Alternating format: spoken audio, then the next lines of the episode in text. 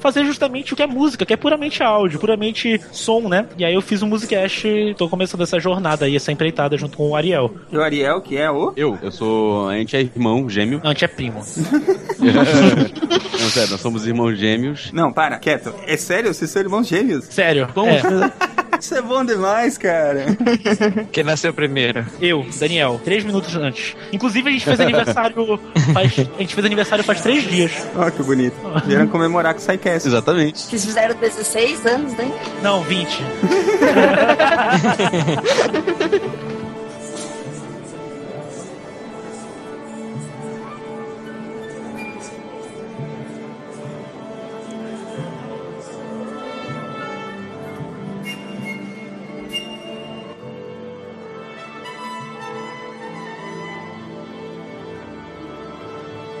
Aí eu acabei entrando só pro conteúdo mesmo, assim. Quem comanda tudo é o Daniel, Uhum. do Musicast. É, tudo significa editar, se ferrar, perder hora de sono. Parabéns, cara. Você é o produtor que ajeita tudo pra ele brilhar, é isso, Daniel? Exato, exato. É, se não fosse o Ariel, Ariel Lima, o artista, é uma mentira, cara. Entendeu? Você chama Ah, a que- o nome Fabrício. Felipe e Estrela, pode ser? Pode. Ah, peraí, eu- eu sou depois de quem? Daniel.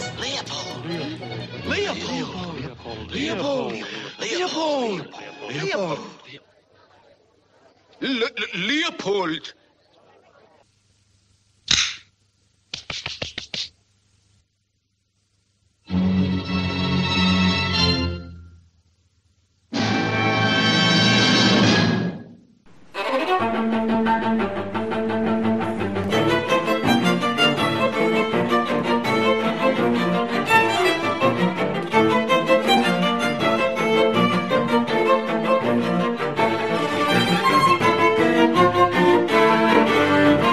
Aí galera, que é Silmar de Chapecó, Santa Catarina. E quem não tem talento acaba tocando em uma banda de rock. Só que não, pô. De Anápolis, Goiás, eu sou a Julie e sem a música a vida seria um erro. Error 404. Eu sou Daniel Lima, violinista, e Beethoven não é um cachorro. Certamente que não. Ah, eu tinha certeza que E ele era. só ficou surdo no final da carreira, tá, gente? Não. Exato. Hein? Oi? Oi? De uma galáxia de muito distante, residindo em Porto Alegre, aqui é o Fabrício Jedi e enfrentar um Sith ao som de Duel of Fates é muito mais empolgante. Aqui é Felipe de Montebello, Minas Gerais, e eu desisti de ser guitarrista quando eu percebi a música na ciência. Uh, Nossa. Profundo, hein? profundo. Eu sou Ariel Lima, pianista, e música é o número aplicado no tempo. Aqui é a Estrela de Curitiba e a música é a melhor forma de manipulação emocional que existe. Os editores de podcast concordam. É muito fácil, inclusive. Vocês estão ouvindo o SciCast, o podcast sobre ciência mais divertido da internet brasileira. Science World Beach.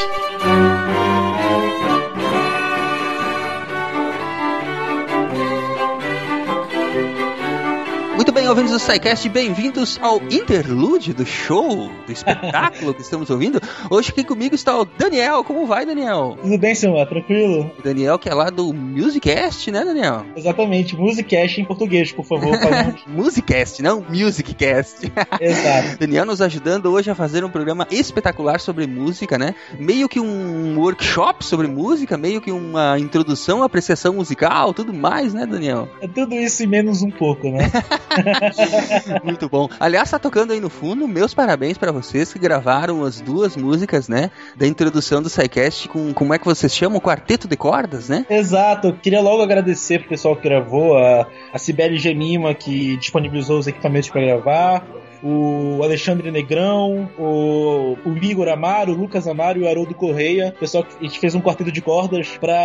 é, Foi uma ideia legal, acho que funcionou, né? Ficou muito bacana, assim. De trazer um ambiente, entre grandes aspas, erudito. É, exatamente, um, um clima erudito para as músicas que, que são músicas, são composições que foram feitas originalmente para serem usadas na trilha sonora de um videogame, né? Então, pra quem não, sabe, é, são, são as músicas do Final Fantasy VI, o joguinho lá do Super Nintendo de 1994, 64, né? Mas que ganharam uma roupagem toda, toda moderna e erudita aí com, nas mãos dos nossos músicos. Não, né? e é legal, cara, porque, assim, isso até vai ser pauta futura do, do Musicast, sabe? Aham. Ah, foi muito legal fazer esse arranjo, porque as músicas de videogame em geral, principalmente as da Nintendo, sabe? Foram muito bem pensadas, cara. Eles foram que. Acho que o cara, caras do Super Mario lá revolucionaram, sabe? Eu não lembro o nome do compositor agora, mas, tipo, é realmente algo muito interessante que a gente vai até falar futuramente, sabe? Muita coisa bacana, né? Muita coisa Sim, com bacana. certeza. Já, já deixar assim, também segurar a audiência pra isso. O pessoal que gravou comigo, o quarteto de cordas que gravou comigo, ficou tão empolgado com o trabalho, foi, foi tão divertido gravar isso, que eles chegaram e pô, Daniel, bora fazer mais e tal.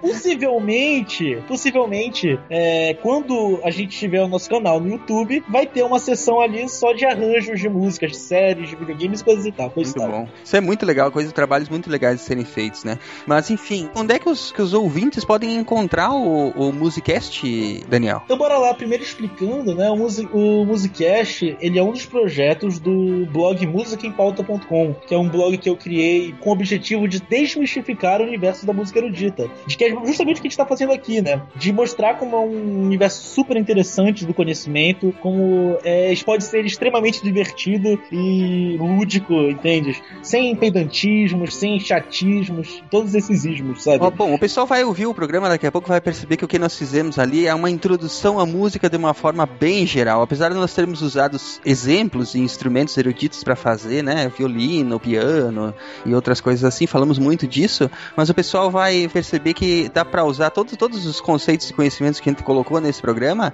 para qualquer tipo de música, né? Sim, com certeza. Inclusive o cerne ali, o surgimento da música ocidental, que é justamente vem do, da música medieval, renascentista, barroca, clássica e por aí, você entende até muitas referências que hoje, em pleno século 20 e 21, os músicos populares utilizam, que tá lá, sabe? O cerne tá lá no, na- no classicismo, no barroco, coisas assim. Tudo é música, né? Exatamente. A linha que separa o erudito e o popular, como eu gosto de dizer assim, que é uma linha tênue e quase inexistente. Ou melhor, inexistente. e a base é a base, né, Daniel? Não tem o que falar, né? Exato, é que nem vocês falarem de, de relatividade geral sem falar o que, que é eletromagnetismo do clássico, por exemplo. Exatamente. É- Lembrar todos os ouvintes também que eu dei uma entrevista recentemente para a Rádio Cultura aqui de Belém do Pará. Nessa entrevista eu falei um pouco sobre o blog, sobre todo o projeto, sobre o Musicast. E assim, é muito bom também pra você que tá ouvindo a gente, tá, tá conhecendo o Musicast agora, pra quem já conhece e quer entender um pouco mais do que aconteceu por trás e tal. O que aconteceu é, nos bastidores, no início, no surgimento da ideia. É uma entrevista muito legal, vai estar sendo publicada no feed do podcast e vai estar sendo publicada lá no site para vocês poderem ouvir, beleza? Bom, é isso aí então. Musicaempauta.com, confere? Exatamente, o blog é musicpauta.com. Vocês encontram lá o Musicast. E Exatamente. Pra quem estiver ouvindo o Musicast lá no musicaempauta.com, vocês encontram o SciCast, que é o podcast sobre ciência mais divertido da internet brasileira. É, com certeza. Vocês É assim. encontram lá no scicast.com.br. E, bom, o SciCast tem presença em todas as redes sociais, Facebook, Twitter, Google+, quem quiser é só procurar, ou através do e-mail, contato, arroba scicast.com.br. E pra quem quiser entrar em contato com o Musicast, como é que faz, Daniel? Então, é, o Musicast tem o Twitter, que é o arroba Musicast Podcast. É, a gente tem também a página no Facebook, que é a página do blog, que é facebook.com barra blog Música em Pauta. É, além disso, se vocês quiserem mandar críticas, dúvidas, sugestões, podem mandar pro contato.musicaempauta.gmail.com Muito bem. Todos os links das redes sociais, do tanto do SciCast quanto do Musicast, vão estar nos posts, né, Daniel? Exatamente, E tranquilamente. lembrando ainda que para os ouvintes do SciCast que desejarem contribuir financeiramente para a manutenção do projeto, temos aí o nosso programa de patronato, é só acessar também, temos o link aí através do Patreon e do PagSeguro. O que mais, Daniel? Mais alguma Inclusive coisa? eu contribuo. É, olha aí. mais algum recado para os nossos queridos ouvintes ou vamos direto ao nosso programa de hoje? É, o recado é se preparem que o que vem adiante vai ser transformador na vida de vocês. Não, mentira. vai ser legal só. Vai ser pimba. Vamos lá então. Um abração, Daniel. Um abraço para os ouvintes. Abraço, Silmar. E até semana que vem.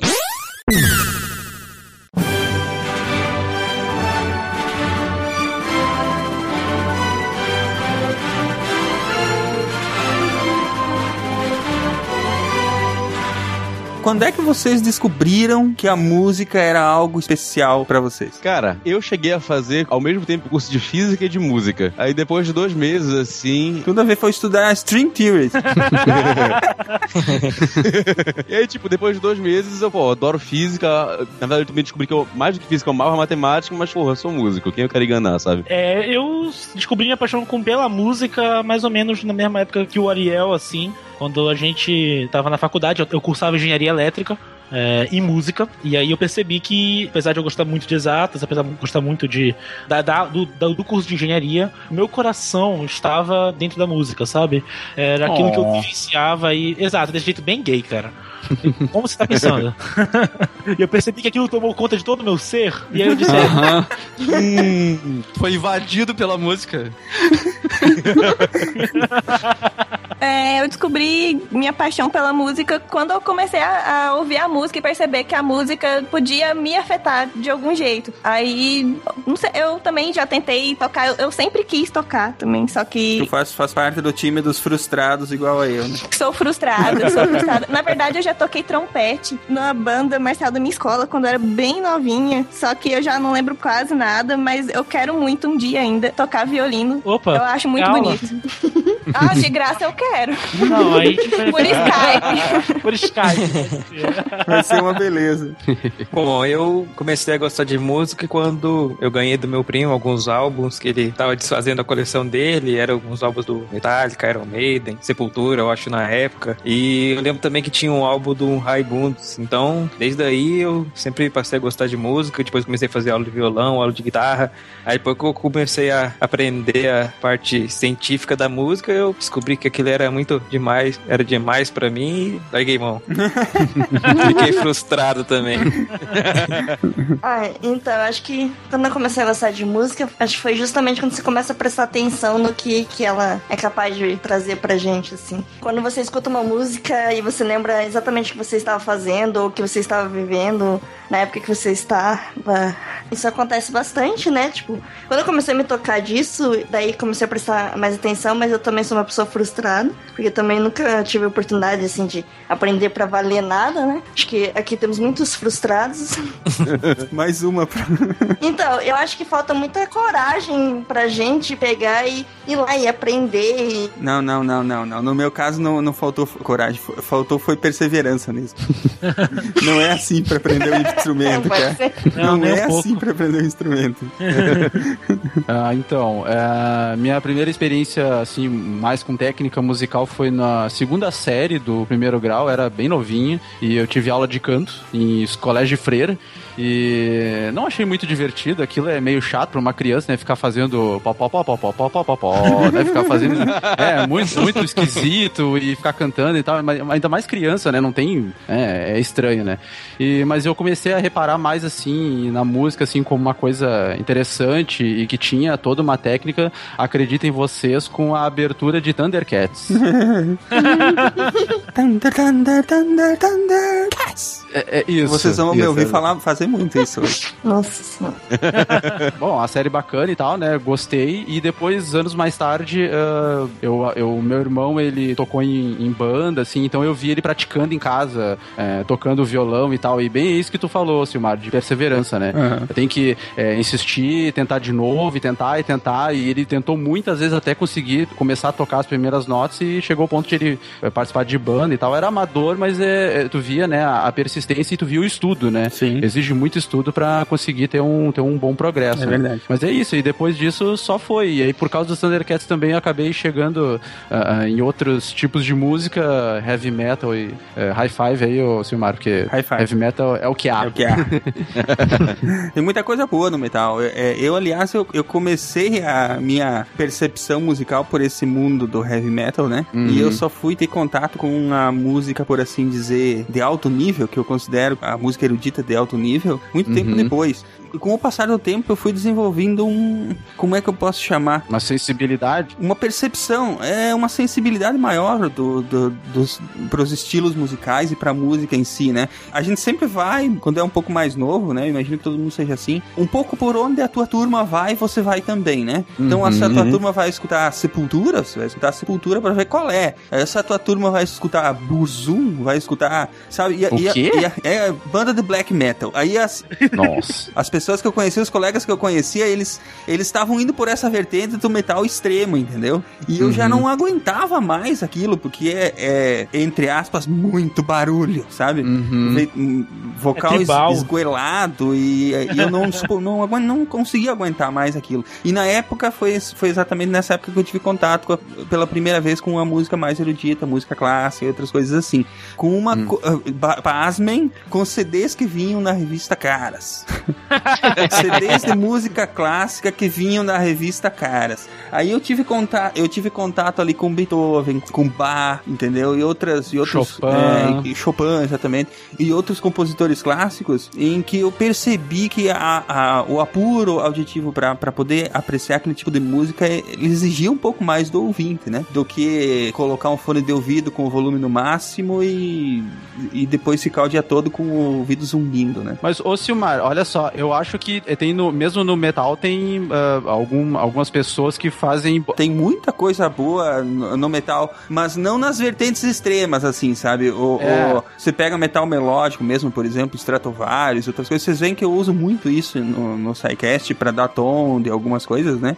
Mas, é, assim, esse pessoal, eles tiveram formação clássica. Com certeza. Entendeu? Se você vai, se você vai pegar, por exemplo, o André Matos, o André Matos é formado em música, entendeu? Ele Uhum. teve Estou canto, canto lírico, né? é, estudou canto lírico e outras coisas. Então, assim, antes da gente começar a gravar, eu tava comentando com o Daniel. Fazer música boa, é, fazer música boa em qualquer estilo é primeiro aprender a regra Uhum. pra depois chutar o balde, entendeu? Com então Isso é certeza. uma coisa que muita gente não é, entende, né? exatamente. Então, é, tem muita diferença aí quando você pega uma pessoa que é puro, vamos colocar muitas aspas, é puro talento e, te- e, e- e não tem aquela técnica, mas ele faz a música porque ele consegue, entendeu? A pessoa o feeling, né? É, conhece o instrumento, vai, vai fazendo e tal, e toca, e tira a música e pronto. É uma coisa mais crua, né? Uma coisa mais, menos trabalhada, mas tu percebe o talento, só que ele não tá moldado, não tá lapidado, né? Sim, exatamente. É, Só que ele, ele, ele não tá lapidado, exatamente. Não. E quando você pega uma pessoa que estudou música, conhece a técnica, conhece o, é, é, todos os fundamentos, quando você vê essa pessoa chutando o pau da barraca, você sabe que alguma coisa muito especial tá acontecendo, entendeu? Sabe, um exemplo muito claro disso é o Roger Waters, do Pink Floyd. Isso. É, o, o rock progressivo, em geral,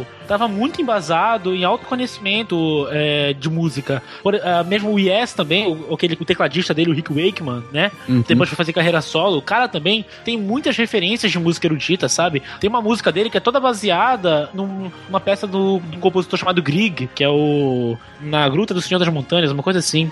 E o Roger Waters, ele, ele, é impressionante. O cara, ele faz música de uma forma. A música dele do Pink Floyd é muito bem pensada, sabe? Faz tudo ali muito bem, tecnicamente faz muito sentido. E ele depois se aventurou na música erudita. Ele tem uma ópera chamada Sairá, que foi, foi estreada no Teatro Amazonas, em Manaus, no Festival de Ópera lá em 2008, 2007, não lembro. É, Ah, que massa. então, é, eu, eu até conheço o, o maestro da, aqui em Belém, ah, da orquestra que eu toco, ele trabalhou com o Roger Waters nessa ópera, na ópera dele. É, o- o- são, são outras vertentes, né? A ópera rock também, por exemplo, né? Sim, exato. Não, e no caso não é nem ópera rock, como se, era uma ópera mesmo, com instrumentos eruditos e, e, que cantores líricos, e- entendeu? O cara conhecia a linguagem. Sim. Ah, você pega, por exemplo, um trabalho que ficou bastante, bastante famoso, não é, por causa dos fãs que odiaram, que é aquele trabalho que o Metallica fez com. é, tocou as músicas deles acompanhados de uma orquestra sinfônica. Uhum. Nossa, aquilo foi sensacional. Sim, só que os fãs odiaram, porque os caras não entenderam a proposta, entendeu? A maior parte odiou, né?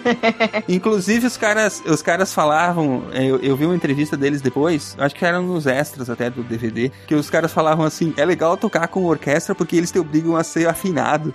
Ah, é verdade.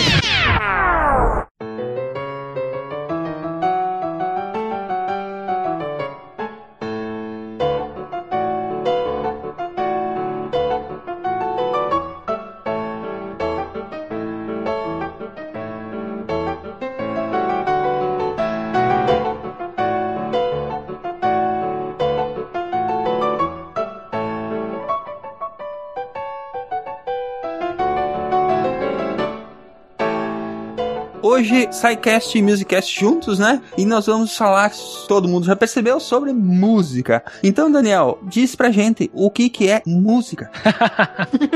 Facílimo de definir, né? Vou tirar uma pergunta mais fácil. uma frase, né? Tu pode responder cantando.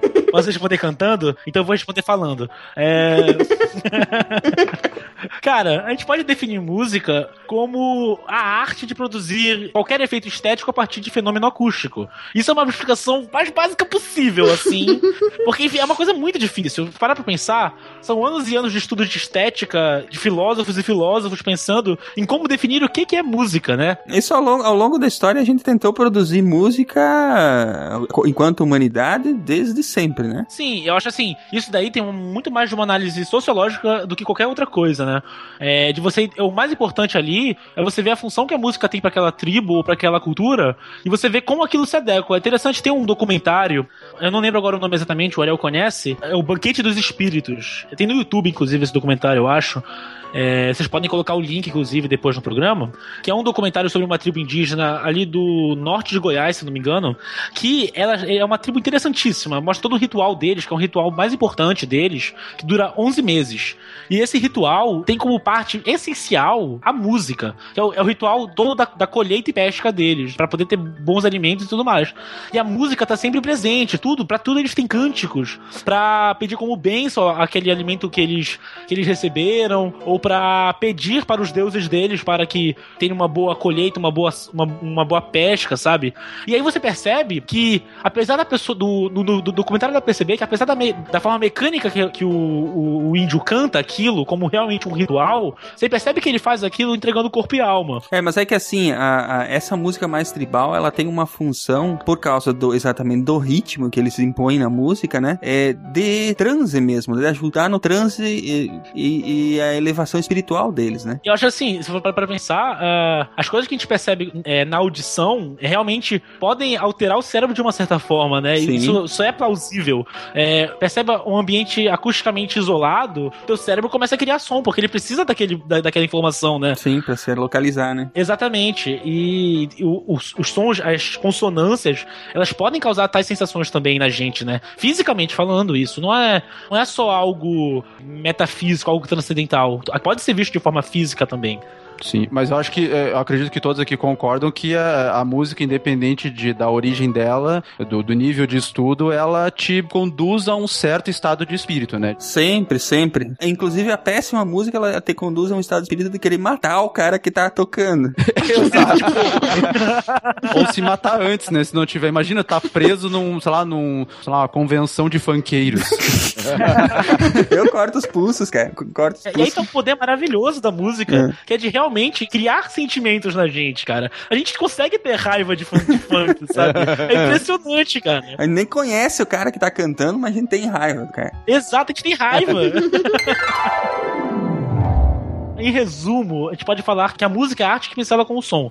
É, é o que tem a, o material de trabalho menos palpável e mais complexo de todos, quem sabe. Porque você não pode. É, é o mais difícil de se visualizar. Tanto que nós estamos, te- estamos gravando um podcast sobre música e estamos com dificuldade de definir a música. Porque, assim, é, é, é, é um, é um fenômeno que quando a pessoa está envolvida com aquela música, né? Com, com, aquele, com aquela experiência de escutar a música, é bastante difícil de falar sobre isso, né? Envolve Sim. muito mesmo. né? A forma mais simples de falar algo disso é, é realmente generalizar para som organizado. Mas aí novamente vem a questão: o que é som organizado? O que, que pode ser considerado um som organizado musical? Porque, por exemplo, é, imagine um- uma campainha que toca a cada 3 segundos. Ela está organizada, ela tem ritmo ali, ela tem duração delimitada, tem uma altura delimitada. Mas eu posso chamar aquilo de música? É, novamente, para ver como, quão complexo é essa questão, né?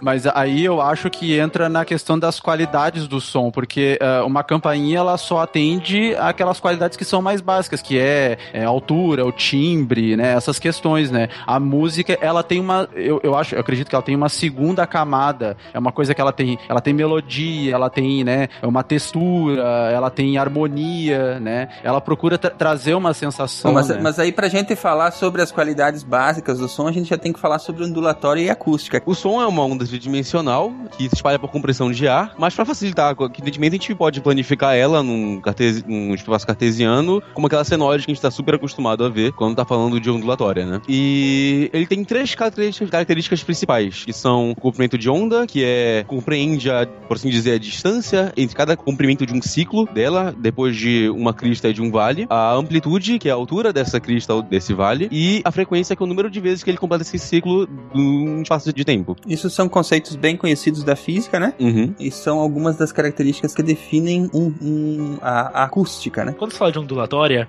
é, consequentemente, é, você está falando de qualquer onda, seja eletro- é, uma onda eletromagnética ou uma onda mecânica. É, e quando você vai falar de acústica, é especificamente o estudo das ondas é, mecânicas tridimensionais, que são o som, que é o som. Então, todos esses princípios que se fala servem para toda e qualquer onda. E uma onda mecânica é onda que é necessário matéria para se, se propagar, né? É aquela velha história, que som não se propaga no vácuo, porque o som ele vem a partir da agitação de partículas. O ar agitado é re- recebido pelo ouvido e percebido pelo cérebro. É, então, ela é tridimensional por quê? Porque qualquer objeto que emita um som, ele está emitindo para todos os lados possíveis. Ele não emite apenas para um- uma dimensão ou duas dimensões, obviamente, então tridimensional. Pensar como uma esfera, então. Exato, ah, acho que a melhor forma de imaginar é um, imagine um ponto emissor da onda e essa onda em forma esférica ao longo do meio, né, que está se propagando. Como nós estávamos falando antes, né? é, são quatro qualidades básicas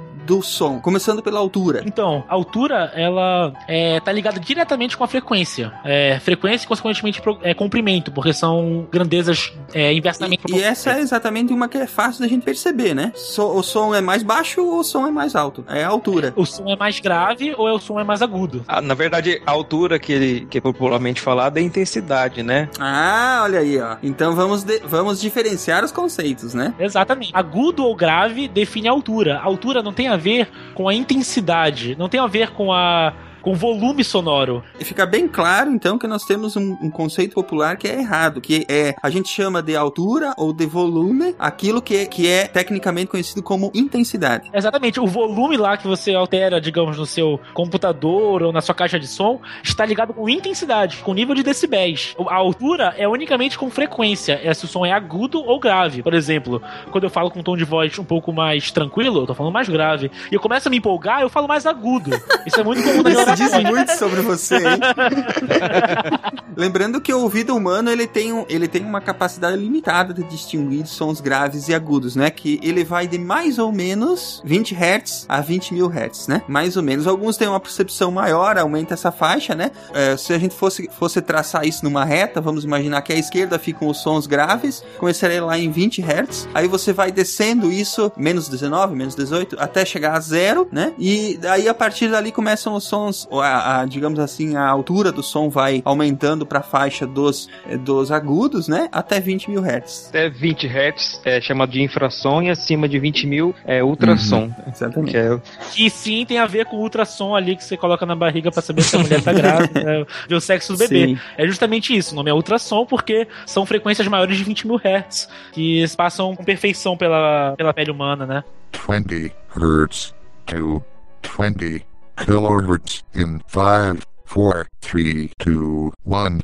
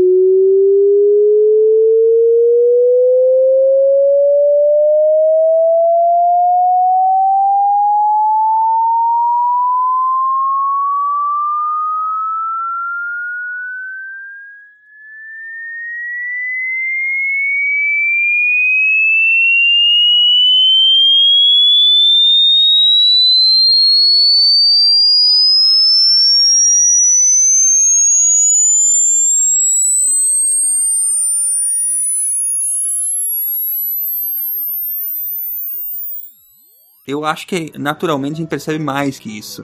Essa, essa marcação de menos 20 Hz, né, pros, pros graves, até 20 mil Hz pros agudos, ela, ela é usada principalmente quem trabalha profissionalmente com som, porque os, os amplificadores e as caixas de som é, têm essa capacidade limitada. Mas se você vai ouvir, por exemplo, um, uma orquestra tocando ao vivo, você percebe mais, mais nuances do que isso. A questão da orquestra é a riqueza de harmônicos, na verdade, né? Uh, uh, até pela propagação no espaço, a acústica do ambiente e, como a gente vai falar mais tarde, todo som gera infinitos harmônicos e é uma, essa é uma riqueza que não dá para explorar com duas caixinhas de som, enquanto numa orquestra você tem 100 caixas produtoras de som. E aquela história que quando, por, por mais bem gravada que seja uma música, você sempre tá perdendo algo. Isso tem vários jeitos de se botar. Tem a questão acústica, como eu acabei de falar, tem, é, mas a questão da experiência do concerto também é algo que se perde demais, assim, o fato de você estar tá dividindo aquele espaço, aquele tempo com os músicos, é uma experiência que não se compara, entendeu? Então, toda a questão da reverb de um teatro, por exemplo, tudo isso, né? Isso tem a ver com o apoio de harmônicos, que é uma coisa essencial para o timbre, né? Mas então isso não tá ligado ao, ao aquilo que eu tinha falado, da percepção maior ou menor de frequências. Não, não é com frequência, não é a altura exatamente. O que cria essa sensação diferente é a quantidade de harmônicos captados que, obviamente, quando você ouve ao vivo algo, uma orquestra, por exemplo, num teatro acusticamente preparado, você percebe muito mais esses harmônicos, e esses harmônicos servem de apoio para as notas seguintes, e o som fica mais encorpado, digamos assim. É, é, é muito difícil de visualizar isso, mas a diferença, por mais sutil que seja, ela existe em você estar tá num teatro ou estar tá ouvindo a música, digamos, no fone de ouvido. Os ouvintes agora já ouviram, inclusive, a, o som indo de, dos menos 20 Hz até os 20 mil Hz, e isso é a altura. Conforme as pessoas envelhecem, elas vão perdendo essa, esse intervalo de faixa delas. Daí isso pode diminuir também. Por isso que antigamente, na, minha época de colégio, estava na moda. É, você pegar um, um som que era numa uma frequência muito alta e colocava, tipo, e só quem era mais adolescente conseguia ouvir, os professores não conseguiam ouvir o que vocês estavam, que estava tocando na aula. Isso tem a ver, tem aquele famoso apito de cachorro, né? Isso, exatamente. É, é, é, exatamente isso. É uma frequência muito aguda que o ouvido do, do, do cachorro consegue perceber, mas o nosso não. Uhum.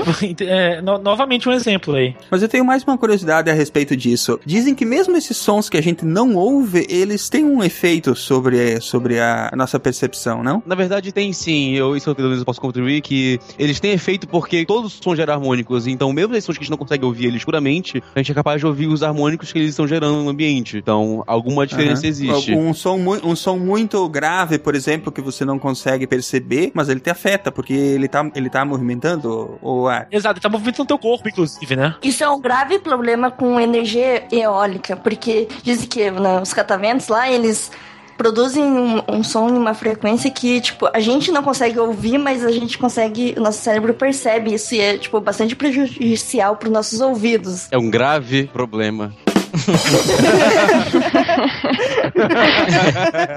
Gente, licença, eu tô me desconectando agora. Não adianta, cara. Tu é irmão gêmeo dele, não tem como fugir. eu já, já fugi, cara. Eu mandei ele pra Europa.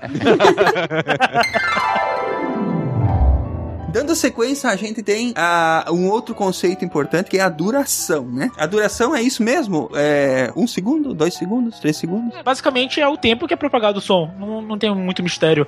É, é, é, porque é essencial entender que existe duração. Porque isso cria o ritmo da música. É, é isso que o, a duração de cada som vai criar sentido musical para aquele som organizado, entendeu? Sim, quando você faz uma nota em qualquer instrumento, você pode fazer essa nota durar mais ou menos. Né? É um conceito talvez mais simples de se entender, não precisa de muito. Não tem muito mistério.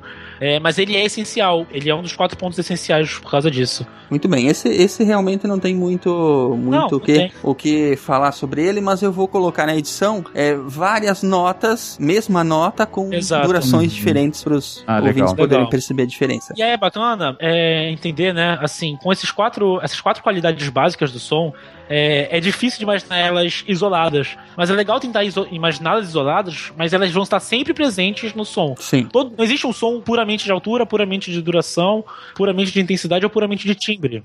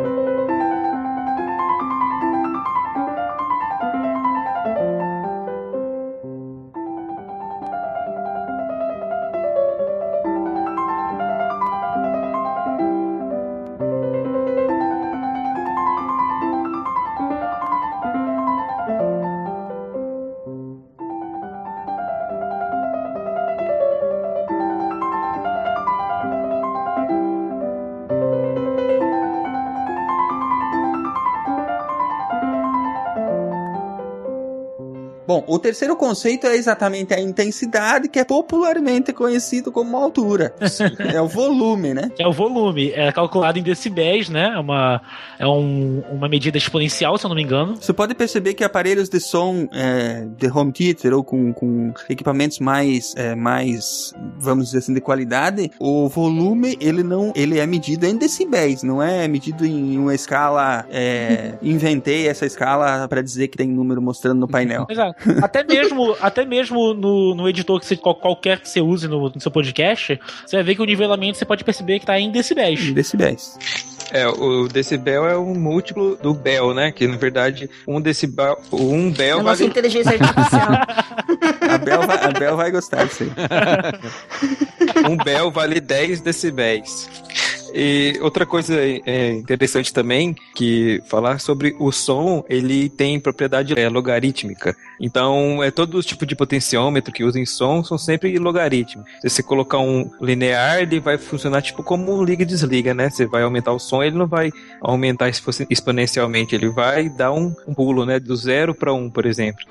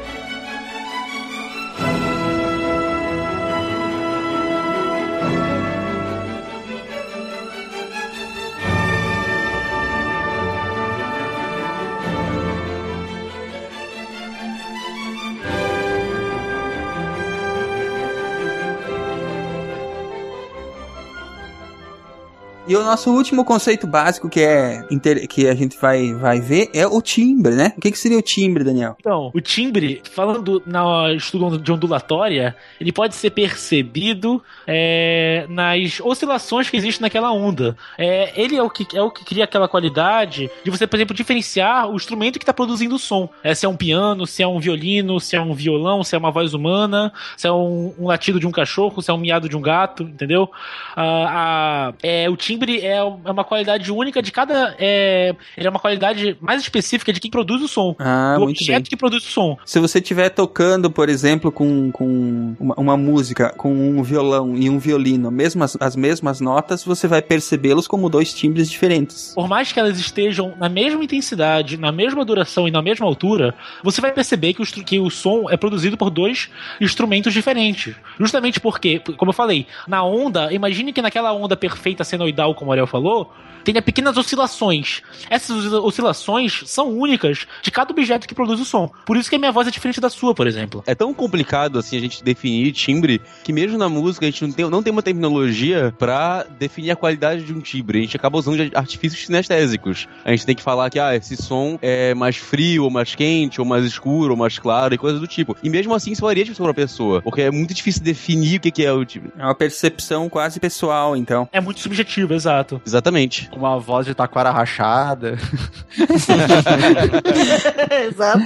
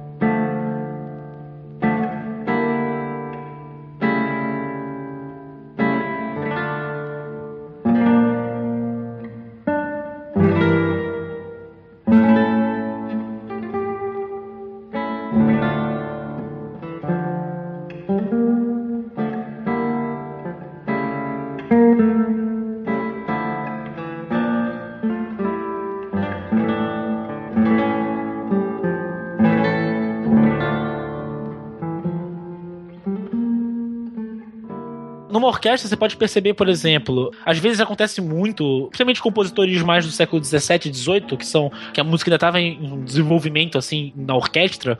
É, o Beethoven fazia isso, o Mozart fazia isso, que ele dobrava as vozes, por exemplo, flauta e violino. A flauta e violino fazendo a mesma melodia ao mesmo tempo. Pra quem quer ver o, o- no cinema como é que isso foi representado no filme Amadeus, quando ele tá ensaiando a- as óperas dele, ele fala: vamos dobrar essa, essas vozes, vamos dobrar esse negócio, entendeu? Sim, exato. Cria um aumento de volume sonoro e além de um aumento de, de qualidades sonoras diferentes, né? Você tem timbres diferentes, é uma coisa ao mesmo tempo na mesma melodia. É uma coisa que e- Mozart fazia muito isso. Não precisa nem tão longe em termos de dois instrumentos diferentes, mas um mesmo instrumento pode criar vários timbres diferentes na mesma nota, né? Então, então, claro, isso também tem a ver com apuro técnico e tudo, mas isso é muito comum, em, em- principalmente em músicas do século XX, mais modernas, eles exploram muito isso. Pegar uma mesma nota e fazer vários timbres diferentes no mesmo instrumento. No violino, você pode produzir um som diferente aproximando do cavalete ou afastando do cavalete. Pode ser a mesma nota. O cavalete é o, é o objeto que apoia as cordas. A próximo do cavalete, o som é mais metálico. Fora do ao, ao, longo que você afasta do cavalete,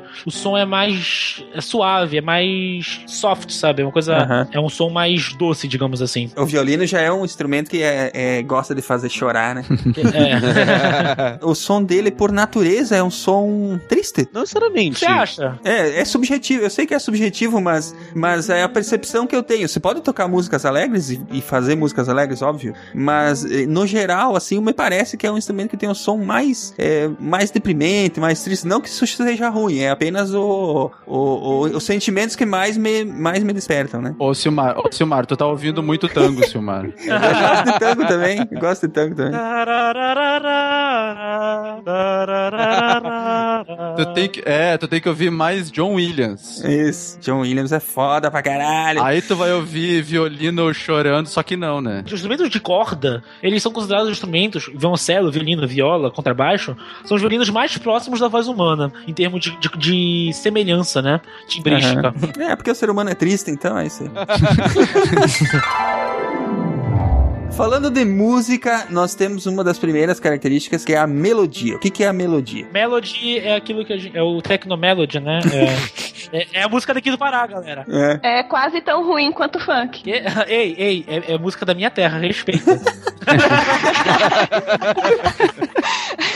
Gabi Amarantos é nossa cria, tá? Eu me orgulho disso. Ah, sim. Joelma. É, Jo Joelma, pois é. Para lá, a melodia está intimamente ligada com a altura do som. Diferentes alturas colocadas uma após a outra geram uma melodia. E essa melodia eh, são esses sons, essas alturas organizadas, criando uma intenção musical. Novamente, não vale a pena entender o que é essa intenção musical, porque é muito profundo e filosófico e talvez não chegue nem a lugar nenhum. Cara, Não, eu acho até interessante tentar falar sobre isso, porque é- ela tá ligada à intenção que o músico ou o compositor tem de fazer aquilo só de alguma forma. Exato. Agora, se isso é bonito ou não, é, aí é a questão, entendeu? Porque aí, o, o- se o som é musical, Não, não, mas, é- mas aí é que tá. Não quer dizer que o que vai sair dali seja bom ou ruim. É só a intenção. Exato. De boas intenções o, mundo tá- o inferno tá cheio, né? Tá cheio.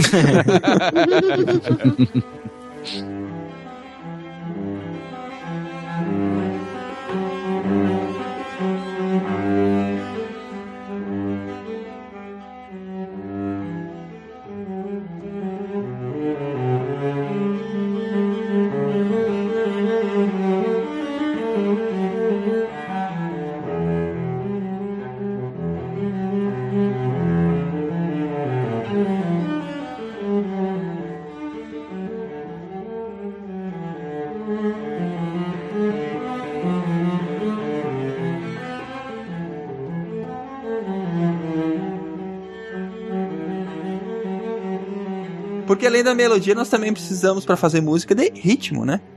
Ritmo é ritmo de festa. ah, desculpa, gente, não resisti. Tá, continua, continua. É, enfim, é bem comum eu ver gente confundir ritmo com melodia, né? Falar da melodia da música e dizer que é o ritmo. Claro que as duas estão interligadas naturalmente, mas é, o ritmo ele tá diretamente ligado com a duração do som e com a intensidade também. Então, o ritmo, eu vou fazer ele a partir de sons curtos e sons longos pra compor um elemento rítmico, sabe? Uma identidade rítmica pra música. E a intensidade, ela entra na questão questão da métrica, porque eu preciso organizar o, esse som no tempo. E para isso eu ponho alguns tempos fortes na música para serem meio que a guia para controlar o tempo. E aí, por exemplo, uma valsa vai ter um tempo forte a cada três sons. É a marcação, né? Isso, um, dois, três, um, dois, três, exatamente. Então, dentro disso vai ter um elemento rítmico, mas tem que ter intensidade também pra, como te diz, dar um chão pra coisa, pra dar o pulso da música. Tem muitos compositores que já pensam em tirar esse chão, né? Em você não entender onde é que tá a pulsação. Tem obras, principalmente no modernismo, que trabalham muito com isso, com a falta de pulsação, que é uma sensação totalmente diferente, é uma música contínua. Isso é quebrar a regra, né? Porque ao mesmo tempo que você pode usar o ritmo pra fazer a pessoa reconhecer que tá ouvindo uma valsa, quem ouve uma valsa sabe que aquilo é uma valsa, não tem como sair. A, o- a- a Exato. marcação é sempre a mesma. Agora, quando você tira isso, você tá quebrando a regra. Se você quebra a regra de um jeito que fica legal, você tá fazendo boa música. Se você quebra a regra de um jeito que fica uma merda, você tá... É interessante, o, o- o compasso em 3, a, a batida de tempo em 3, tem algumas variações que definem se é uma valsa, se é uma mazurca, né? Não, Mas pega, pega ritmos mais conhecidos, como o, o próprio tango, por exemplo. O tango é em quatro também, na- normalmente. Depende, claro que varia, porque o tango já é um gênero musical. Ele não necessariamente, apesar de ser uma ritmo, dança, né? ele É. não tem essa, essa, essa característica super forte como é a valsa. Mas existem danças em quatro, como é o caso da. Claro, são danças mais antigas, como a passacalha, como Passacaralha? a pavane. Nossa. Marcelo, Marcelo Guaxinim. Sério, vocês, vão, vocês não precisaram nem chamar o Guaxinim pra cá, né? Uhum. Então. Ele me passou a tocha hoje, antes de... Ah, tá, entendi. Aliás, Marcelo, eu te odeio. Ele tá agora assistindo Vingadores 2. Eu não tenho palavras pra, pra dizer o quanto eu odeio essa, essa pessoa. Eu tô nem aí pra Vingadores 2, cara. Eu não tô nem aí pra Vingadores 2. Team É DC. que você é um. Tá, deixa pra lá. Continuando que saímos do ritmo e vamos pra harmonia. E agora? Já temos mais um elemento aí. ritmo. Perdeu o ritmo. Saímos do ritmo, perdemos o ritmo, mas recuperamos a harmonia. A harmonia é aquele quesito nas escolas de samba, né? Que. que não tem nada a ver com a harmonia musical. Harmonia. Exatamente. E que não tem nada a ver com harmonia musical. Aquilo é outra história. Como pensar em harmonia agora, né, cara? Bora lá. Por onde pode, posso começar a falar? A harmonia não é uma palavra exclusiva da música, principalmente, né? Bom ressaltar isso.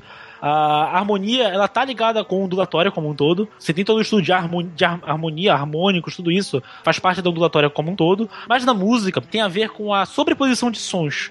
É, vários sons em diferentes alturas sobrepostos geram um acorde. Esse acorde, ele tem uma harmonia, ou seja, ele está relacionado com as, as notas em si. Elas podem ser consonantes ou dissonantes, que é mais ou menos, claro que forçando a barra, o, o som consonante é o som agradável e o som dissonante é o som desagradável. E, e esses, jogos, esses jogos de consonância e dissonância geram toda um- uma noção de tensão e relaxamento. Essa noção de tensão e relaxamento ao longo da música tem a ver com a harmonia dela. A forma como os acordes, diferentes acordes, estão relacionados entre si dentro de uma tonalidade da, da música ou dentro de uma direção da música. Seria, no caso, a percepção se a obra ou se o que tá sendo tocado faz sentido ou não. Não é bem assim, na verdade. Até porque o. Até porque a questão do desagradável e agradável, assim, acho só não digo acho pra ajudar tamanho das torres gêmeas, porque hoje seria minúsculo.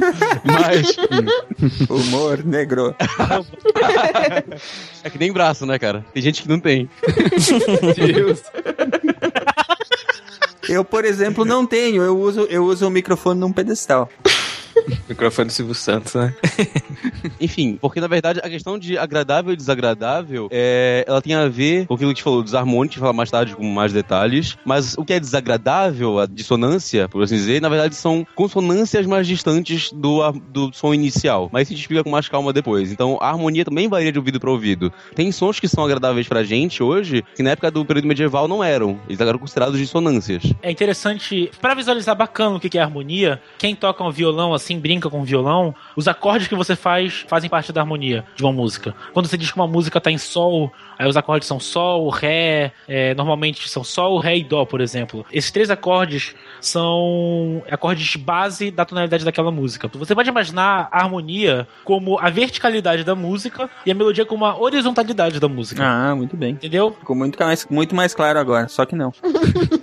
Só que esses sons simultâneos também se relacionam ao longo do tempo, entende? Esses blocos de som. Isso também se chama harmonia. Exato. Harmonia e melodia, principalmente na, na música que tonal, que é ali do século XVI ao século. até hoje, na verdade, a harmonia e a melodia estão intimamente ligadas. Você pode muito bem dizer que uma melodia está toda baseada dentro de uma harmonia ao longo da música. Ou então, por exemplo, um compositor, digamos que o compositor escreve primeiro a letra de uma música. A letra e ele cria a melodia daquela letra. E aí, depois que ele compôs aquela letra, aquela melodia, ele começa a pegar o violão ali, a encaixar os acordes dentro da melodia que ele cantou. Entendeu? Então a melodia foi feita primeiro e a harmonia depois. Outros compositores não fazem assim. Por exemplo, acho que a bossa nova, em geral, tamanha complexidade dos acordes, muito mais é, as, as, as melodias vinham a partir dos acordes que eram criados, entendeu? Esses conceitos, eles são difíceis de, de explicar separados, né? Sim, exato. É, é importante entender eles separados, porque a história da música começa. É, o desenvolvimento da história da música está totalmente relacionado, por exemplo, quando um compositor começa a olhar mais para forma, começa a olhar mais para harmonia, começa a olhar mais, por exemplo, nas as quatro qualidades do som. No modernismo, no geral, ao longo da história da música, as qualidades mais importantes eram, sem sombra de dúvidas, altura e duração. No modernismo, tem músicas que são pensadas unicamente com intensidade, por exemplo, que é o caso do bolero de Ravel. Intensidade e timbre. Você tem uma, uma mesma melodia, uma mesma melodia, uma mesma harmonia, com uma mesma duração de tempo, que vai repetindo, repetindo, só que vai mudando de instrumento e vai mudando de intensidade ao longo da obra. Vai sendo pianicíssimo e terminando fortíssimo, entendeu? Você, a gente só pode entender isso, como chega nesses compositores, nesses, nessas formas novas de olhar, nessas novas perspectivas de olhar a música, se a gente entender separadamente os conceitos básicos, entendeu? E na verdade, esse, essa, o próprio Bolero de Ravel, por exemplo, é, é um estudo exatamente sobre isso, né?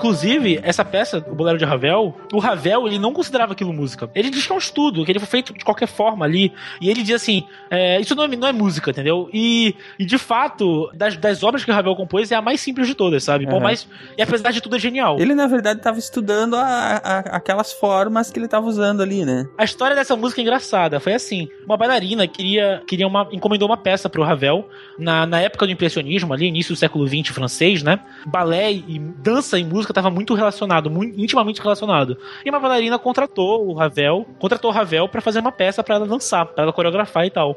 Ele fez uma peça genial, assim, não sei o que e tal. Ela olhou assim: ah, não, não gostei, é muito complexo, é muito não sei o que, sabe? Aí ele ficou puto, escreveu o Bolero de Ravel e deu pra ela, e ela adorou.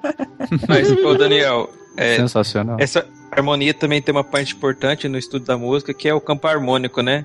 Ah, sim. A partir dele que você vai começar a aprender qual nota combina com qual, qual não combina. Exato. Isso é essencial pra pra música de improviso, né? Como jazz, por exemplo. É, por quê? Imagine uma escala de dó a dó, dó, ré, mi, fá, sol, lá, si, dó. Cada nota dessa, dó, ré, mi, fá, sol, tem acordes for- pré- pré-formados. Esses acordes pré-formados é o que a gente chama de campo harmônico. Ali você consegue entender, como ele falou, quais notas combinam com quais. Aí você entende que em dó maior, sol harmoniza muito bem com dó. Que fá, fá sustenido não, não harmoniza tão bem. E aí você começa a trabalhar com isso, entendeu? Você também consegue descobrir qual a tonalidade da música. Exato, tudo para partir de campo harmônico, exatamente. Isso faz parte, lembrando, né, de aprender as regras. Exatamente. E a harmonia, ela tá intimamente ligada com a música tonal. A música modal, a música atonal, elas não tem tanto assim. É, é muito difícil você falar em harmonia, porque é, a harmonia foi descoberta no tonalismo. Na verdade, na música atonal até se usa porque na medida que se verticalizam os sons, que a gente usa esse grupo de sons simultâneos. Então, mesmo que não seja uma harmonia de campo harmônico, uma harmonia tonal, com as regrinhas e tudo, mas se fala em harmonias diferentes, esses tipos de harmonia de cada compositor, porque também tem essa verticalização do som.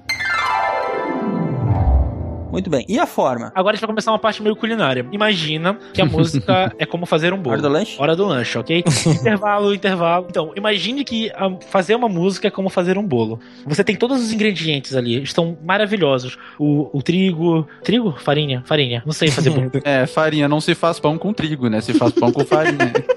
Não faz farinha com trigo. Pera, eu tô perdido, gente. Um É trigo, sei- dois trigo, três trigo. Gente, é que eu não sei fazer bolo. É, eu só sei fazer música.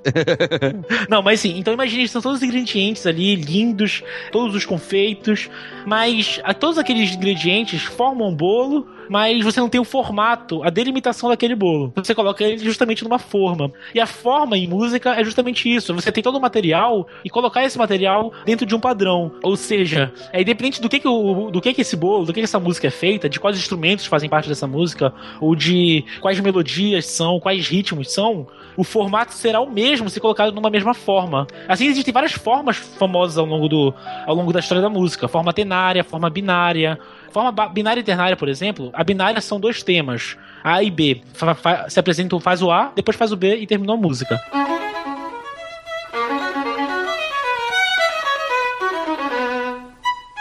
A ternária pode ser com esses mesmos dois temas e fazer A, a parte A, a parte B e depois voltar para a parte A.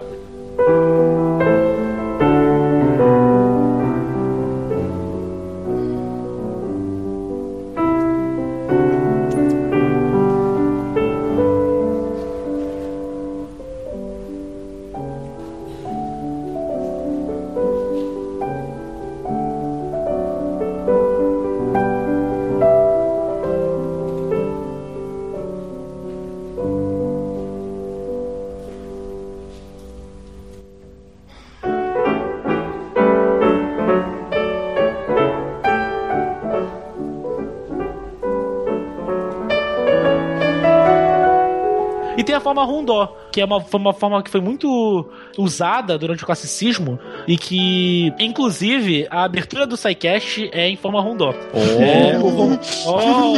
É, o tema Battle do Final Fantasy VI é em Rondó. Exatamente, porque existe uma parte A, uma parte, o rondó funciona, uma parte A, depois uma parte B, depois volta pra parte A, depois vai pra uma parte C, depois volta pra uma parte A e assim sucessivamente. Se for ouvir a música, vocês anotem aí como tema de casa. Peguem a música, todos os editores têm essa música. Se vocês Uhum. ouvirem ela do começo ao fim, vocês vão ver exatamente acontecendo isso que o Daniel tá falando. A B A C A. Isso. Se olhar o waveform da música, vocês veem exatamente onde começa e onde termina uma, a- as partes. Dá pra, dá pra dizer exatamente ali, olha. O, o- o tema A é o ta ti ta ti ta ta ta ta ta ta pa pa pa pa. Esse é o tema. O tema B é. Tema não, né? O, a parte B é. É o ta ta pa pa pa pa pa. Enfim. E a parte de C é o. É. Tira para. pa, tirararirari, pa, ta, tirararirari, pa. Que espetáculo, gente!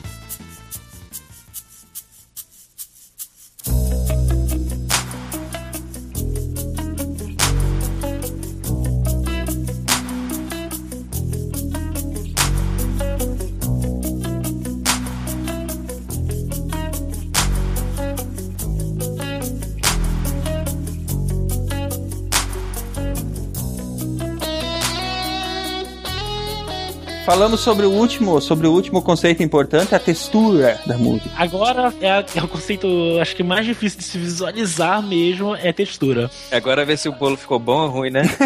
Exatamente. Aí você pega, sabe quando você pega a faca pra ver se já assou? Palito de dente, né, pra furar o bolo. Exato. Ariel, pode falar aí, eu já falei sobre forma. Se vira aí. Se vira nos 30 ali, ó. Tá na Tá. Ariel, vai, fala. É sempre assim, né, cara? O irmão mais velho joga pro mais novo quando não. Ah, você é uma filha da puta. É pra isso que os irmãos mais novos servem, ora. Então, a textura da música, assim como a gente falou da harmonia, da organização é, do som verticalmente, né? Ela também tem intimamente ligada com isso, a textura. Então, tem exemplos, por exemplo, a monofonia, que é quando tem só uma, uma linha melódica. Aí já tem a polifonia, que é quando você tem duas linhas melódicas que são independentes, mas que são tocadas ao mesmo tempo. Ou a homofonia, que é uma melodia acompanhada por ac- acordes, ou seja, uma melodia que, junto com ela, sempre no mesmo ritmo, normalmente, tem os blocos de nota que, o- que a compõem. Então, como eu vi no vídeo uma vez do canal Multiplayer, pode fazer jabá, sim? Pode? Eu vou bipar, mas pode. Paga nós, né? Então, Mas, o Simar, é impressionante como o Simar é doido por dinheiro, né, cara? Todo, todo, todo o SciCast ele tem que falar de alguma forma que não tem dinheiro entrando. Cara, assim, ó, todo SciCast eu peço dinheiro pros ouvintes, cara. Não tem como ser pior que isso. a música também, ela tem camadas, é, como a gente falou, na harmonia verticalmente. E as camadas se relacionam em tudo. Então, por exemplo, eu posso ter uma lasanha com uma só camada, que não teoricamente não tem graça nenhuma, mas na música tem, que é a monofonia, que é quando eu tenho só uma linha melódica. Um exemplo pra imaginar a monofonia é, é o canto a capela, né? O canto sem acompanhamento. Não, mas, por exemplo, no Super Bowl sempre tem alguém que vai cantar o hino, o hino dos Estados Unidos, né? Só a letra ele cantando. Pega a cena do Batman. A cena do Batman, é, o Cavaleiro das Trevas ressurge. Não, cara, esse filme não existe. Quê? Esse filme não existe. Esse não existe. Ele não fala assim? Assim, Eu queria ver o Bane cantando o hino, cara. Ah, pois é, mas não tem a menininha que canta lá? O, o- ela tá cantando a capela. Aquilo é monofonia. Ela tá cantando sem acompanhamento. E aí o Penny fala: What a beautiful voice. Eu adoro isso, cara. That's a lovely, lovely voice. Quem faz bem monofonia é o Joe Satriani, né? Joe Satriani faz muito isso? Ah, tá. É os solos, por exemplo. E tal. Exato, quando ele um solo de guitarra, por exemplo, é monofonia, né? Exato, é monofônico, exatamente. Ele põe fogo na guitarra no final. Mas sempre- eu acho que é sempre acompanhado por uma bateria, um baixo, uma Não, coisa as- assim, né? dá- pode ver que às vezes tem solos, cara. Às vezes tem solos de guitarra que vai, o cara vai tão longe, vai tão longe que ah, param de acompanhar ele, saca? Sim. Aí tu pode dizer que aquele momento é monofônico. Aquele, aquele momento virou uma masturbação, na verdade. Existe, mas melhor a gente não entrar nessa parte. Medo. Ah, é que vai fazendo musicast, cara. A gente começava falando de chumbo e ia parar em pornografia o tempo todo. gente nem via como acontecia. Eu também, com vocês com 16 anos, é, os 10, né?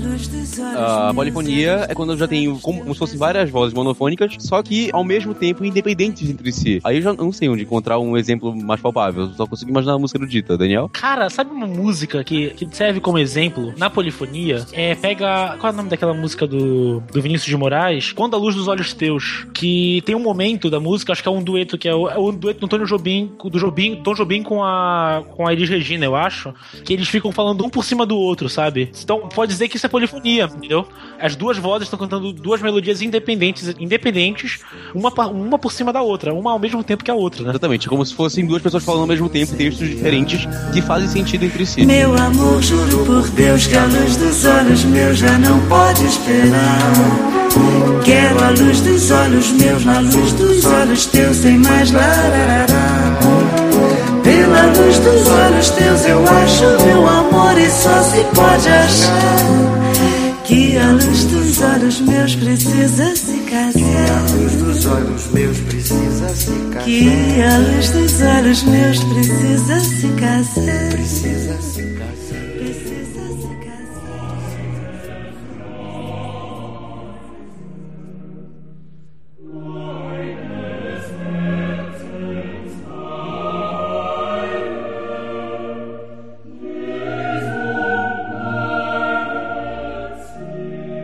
Então, homofonia já é outro Homofobia, tipo de não, isso é crime, É, cara. o Nós não apoiamos aqui no SciCast de forma alguma.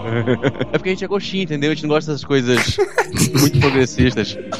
A homofonia é quando tem uma melodia acompanhada por um acompanhamento que necessariamente é subordinado à melodia. Então, tem uma melodia principal, um canto principal, e aí já vão ter o, por exemplo, uma banda. O cantor tá cantando e vão ter as guitarras acompanhando ele e tudo. Mas elas estão subordinadas à melodia do canto. Não é como se cada um fizesse uma coisa e botasse os dois juntos na marra, entende? Claro, existem outros tipos de textura, como, por exemplo, coral, que já são todos o mesmo ritmo, não tem necessariamente uma melodia, mas todos eles são interdependentes e por aí vai. São essas camadas que compõem a música, que compõem a textura dela. forma e a textura, ela parece que elas têm mais a ver com a, a identidade do, do, do estilo da música e aqueles outros características que a gente falou antes, a harmonia, o ritmo e a melodia, elas são umas coisas mais, mais básicas da música. É isso mesmo? É, eu posso, isso mesmo. Eu posso entender, tipo assim, a melodia, o ritmo e a harmonia seriam mais como componentes, como ah, características, e aí a partir delas a gente ah, chega em forma e chega em textura. Exatamente. Tem relação, mas assim, a textura também chega a ser um elemento. Então, por exemplo, tem vezes em que aparecem no, no, em uma música várias texturas diferentes. Tô numa, tô numa homofonia, aí entra uma polifonia, e depois tem uma homofonia, depois tem um coral. Isso é bem comum. Mas, de fato, ela cria uma identidade maior. Isso tem muito de técnica composicional também. Às vezes um compositor tem um tema, ele trabalha com aquele tema das mais diversas formas possíveis ao longo da obra. Acho que um exemplo legal é o Ariel, é aquela é a sonata do Liszt em si bemol maior, si bemol menor, né? Hum. Não, si menor, né? Si menor, si menor. Si menor. Que ela tem um tema lá, e ao longo da, da, da obra, ele usa esse tema das mais diversas formas. Inclusive de forma polifônica, de forma homofônica, de forma monofônica, entendeu? É, e, assim, e assim por diante.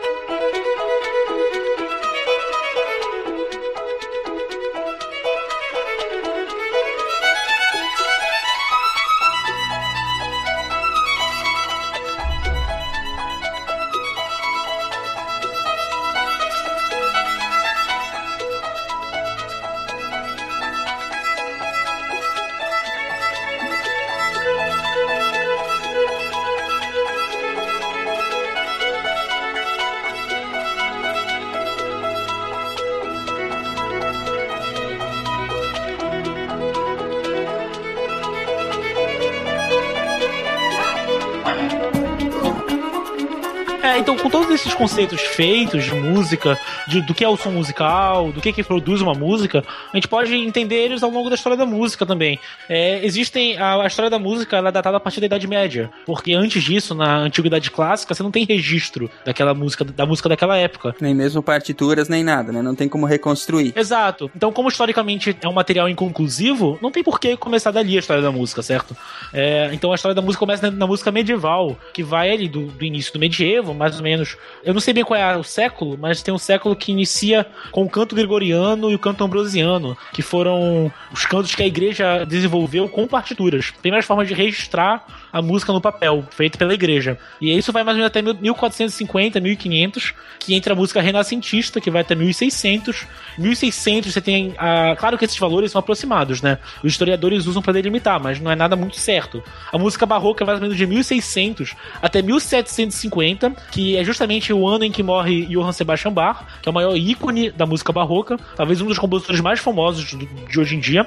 E aí vem a música clássica, que é importante dizer que tem a diferença entre música erudita e música clássica. A gente usa a palavra clássica como uma para generalizar toda a música erudita, mas existe o período clássico da música erudita, que talvez se tornou o um nome generalizado porque dois dos mais famosos compositores de música da música são do período clássico, que são justamente Mozart e Beethoven. São contemporâneos, né? É, exato. É, são de, de 1750 até 1810, mais ou menos, essa música clássica.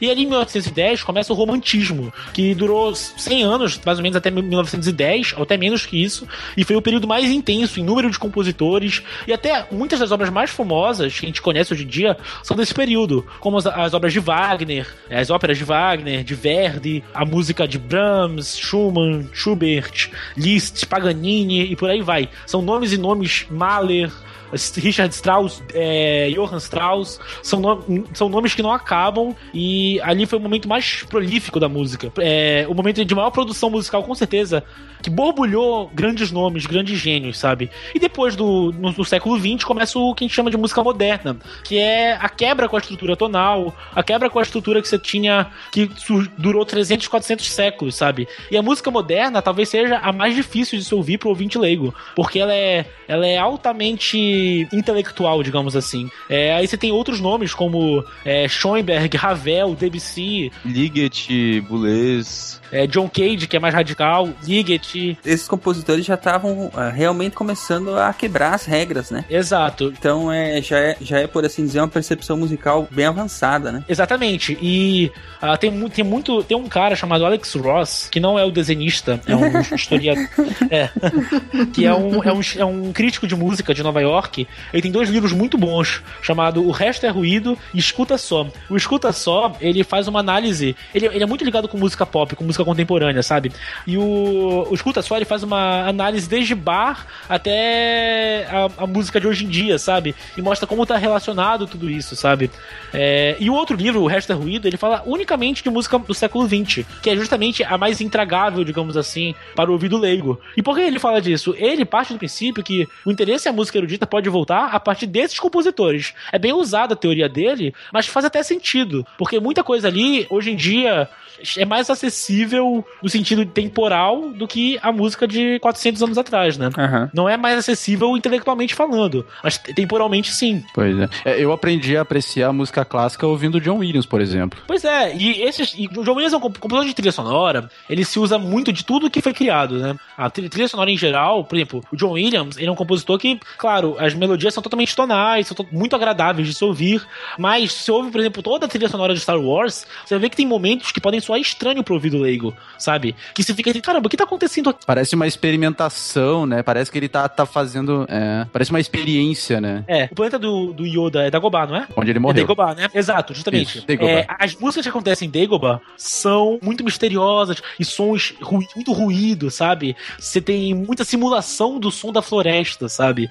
Isso daí é muito mais experimental, o que não é tão, não é tão experimental. Às vezes fala em experimental, o pessoal acha que é cagada, né? O cara faz tudo de qualquer jeito. E não é isso. É, é experimental no sentido, assim, eu analisar com os, o que tem de música ao, ao, longo dos clássicos. Mas é algo que o John Williams faz com a técnica que já estava consolidada até. John Williams compôs essa trilha em 77. Já aconteceu muita coisa de 1900 até 1977, sabe? Que foi justamente onde essas experiências foram desenvolvidas e aperfeiçoadas. Sim, é, e é, é aquilo que o, o Silmar falou, né? É pra te conhecer, para te quebrar a regra, tu tem que conhecer bem a regra. E o Exatamente. John Williams, ele, ele, ele, como maestro, assim, ele, ele, ele participou de várias composições que são muito clássicas, assim, então ele, ele sabia bem como funcionava a regra. E é só por isso que ele conseguiu quebrar a regra da forma certa, ele conseguiu chutar o balde do jeito certo, digamos assim, né? E eu lhe garanto que John Williams foi um dos que menos quebrou regras. Ele ainda é bem acessível. Se eu vou, mostrar, eu vou mostrar depois um link, mando para vocês um link, alguma coisa assim, de uma, música modernona, assim, cara. Vocês vão ficar voando, assim como às vezes eu também fico voando, sabe? Tamanha complexidade do Inclusive, negócio. dá pra botar como exemplo o início da música eletrônica, né? Que ele compôs, especialmente na Alemanha, com um compositor que chama Stockhausen. Quando você ouve como a música ele- eletrônica começou, é uma coisa totalmente intragável. É muito difícil de ouvir mesmo, assim. A gente não consegue ouvir direito. Isso é verdade. É, nós vamos voltar ainda a esse assunto da história da música, porque eu quero falar sobre os, os compositores enquanto a gente fala da história da música. Enquanto isso, hoje nós vamos falar sobre uma coisa bem legal chamada de ciência na música, ou música e ciência, né? Começando lá por Pitágoras e o monocórdio, né, Daniel? Então, Aí, agora é, a hora. agora é a hora, assim, que, né, que o, o pau vai comer, que a gente vai ficar doido aqui, porque é muito excitante. É um negócio muito legal Calma, de. calma, calma, devagar. Opa! Foi mal, gente, é que eu só tenho 16 anos. Os hormônios estão falando alto aí. É, uma página de docs já me deixa assim. Enfim. É, Essas letras todas redondas, né? o ó, nossa. Parei com a piada. tá. Com certeza, o, o trabalho do Pitágoras foi o primeiro trabalho é, musical, assim, escrito. Que estuda justamente a relação harmônica das notas. A gente vai falar agora dos harmônicos, aquilo que a gente falou no início. No início. É, Pitágoras, ele era um pré-socrático. Então, os pré-socráticos partiam de um princípio filosófico do tudo é uno, né? Que é ali que surge a primeira ideia de átomo, inclusive, né? Que tudo era o átomo, o uno era o átomo, né? E Pitágoras dizia que o uno era o número, que a, a- aquele que o, toda, a, toda a existência era baseada no número. E baseado nisso, ele começou a estudar a música a partir da ideia numeral. Então, a música de uma forma matemática. Pitágoras ele construiu uma coisa chamada monocórdio, que foi uma corda esticada presa em duas extremidades. Que é mais ou menos imaginando a corda de um violão, por exemplo, é, esticada do, das duas pontas, né? E ele percebeu que quando ele pressionava a corda na metade, o som ficava mais agudo. E aí ele percebeu que o som, esse som mais agudo estava numa, numa relação de 2 para 1. Um. Claro que na época ele não podia medir isso, não tinha essa cons- essas definições. Mas hoje a gente sabe que essa relação de 2 para 1, um, da metade da corda para a corda inteira, a, a metade da corda soa o dobro da frequência da corda inteira. E assim ele foi construindo a partir disso, a partir dos pontos, né? 2 por 1, um, 3 por 2, 4 por 3, por essas diversas proporções, ele foi construindo ah, os sons mais harmônicos entre si. É um negócio bastante complexo, mas Parabéns pro Pitágoras, viu? O cara me, me dificulta a vida na, na matemática e ainda por cima tem tempo pra ficar tocando cordinhas e ficar. Olha, parabéns. é impressionante. Aí é que tá, né, cara? Eles, eles faziam de tudo naquela época. Era muito Exato. tempo livre, pelo amor de Deus. Então, a a partir daí você tem o conceito dos harmônicos. É, o primeiro harmônico é, o é a nota fundamental, a nota base, digamos que o Dó. O Dó é o primeiro harmônico. O primeiro harmônico é justamente da proporção 2 para 1, um, que é o dobro daquele Dó. É outro Dó, uma oitava acima. Depois, uma, uma proporção 3 para 1 é uma, uma nota uma, uma nota ainda mais aguda, que é o, ter, é o segundo harmônico, e assim por diante. Esses harmônicos deixam o som mais rico, como a gente falou anteriormente. Quanto mais harmônicos o som tem, quanto mais harmônicos podem se ouvir do som, mais encorpado é aquele som. Por isso, inclusive, a importância na orquestra dos contrabaixos. Porque os contrabaixos, por serem instrumentos muito graves, eles geram muitos harmônicos. Então esses harmônicos encorpam o som da orquestra toda, entendeu? Inclusive, entra a questão de, da dissonância e da consonância, né? É, na verdade, a questão de consonância e dissonância é que a consonância são esses harmônicos mais próximos, 2 para 1, 3 para 1, até 4 para 1 e por aí vai. E quanto mais distante esses harmônicos ficam da nota fundamental, a gente tende a, a, a ouvir eles como se eles não combinassem um com o outro, entende? Como se eles fossem é, sons estranhos, mas na verdade são consonâncias mais distantes. E dessa forma, é, é, foi, foi com todos esses estudos que o Pitágoras começou a criar a ideia de, de a- da primeira escala musical. É, é muito legal no, naquele, naquele vídeo da Disney, o Donald no País da Matemática. Nele tem um, um- logo no início do, do, do vídeo fala justamente sobre música e mostra como é que funciona esse instrumento monocórdio. Vamos viajar para a Grécia Antiga, para o tempo de Pitágoras, o maior intelectual de todos. Pitágoras, O pai da matemática e da música. matemática e música. Ah, você vai encontrar a matemática nos lugares mais incríveis. Observe. Primeiro precisamos de uma corda. Estique-a muito e bem. Toque-a. Agora divida ao meio e toque novamente. Ouviu? É o mesmo tom, uma oitava acima. Agora divida esta parte ao meio. Mais uma vez. Pitágoras descobriu que a oitava estava numa razão de 2 para 1. Um. Com simples frações, ele conseguiu isto.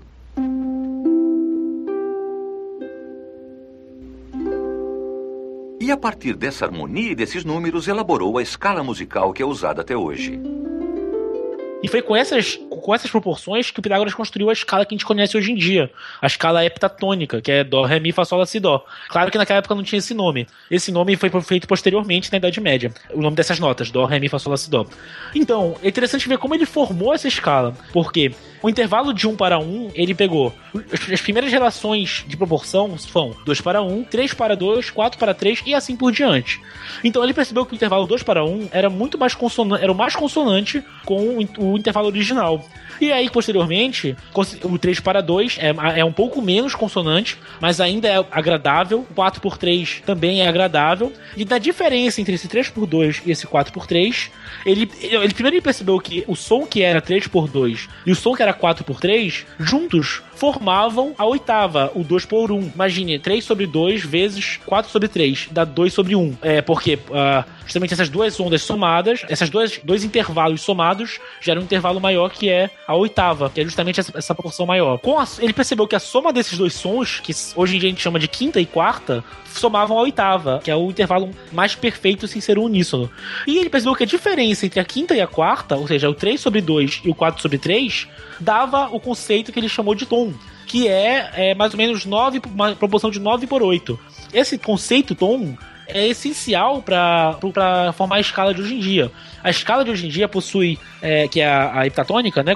Como eu falei, Dó, Ré, Mi, Fá, Sol, Lá, Si, possui quatro tons e três semitons. O conceito de semitom também foi feito, pode ser considerado que foi feito a partir disso. Quando ele pegou as, as próximas, depois de 3 sobre 2 e 4 sobre 3, você tem as proporções 5 por 4 e 6 por 5, que juntos formam a quinta. Esses dois intervalos hoje são chamados de terça maior e terça menor. E a diferença entre uma terça maior e uma terça menor é justamente um semitom. Então, com o conceito de tom e semitom, você pode formar a escala de hoje em dia, que possui quatro tons e dois semitons, é isso? É, cinco, é isso mesmo, cinco tons e dois semitons. Cinco tons e dois semitons, exatamente. Então a música não seria nada sem a matemática, vejam vocês. Exatamente, sem uma noção de proporção. Então. É, um, um jeito assim mais fácil de entender isso é vendo tipo, um braço de um violão. Cada divisão que tem dos trastes é um semitom. Então, por exemplo, se você tiver no dó e andar uma casa, você vai ter um dó sustenido, né? Ou um ré bemol, certo? Exato. Sim. Se você tiver no mi e andar uma casa, você já vai direto pro fá, porque a diferença entre eles é só um semitom. Então, se não existe um mi sustenido, né? Nem um fá bemol.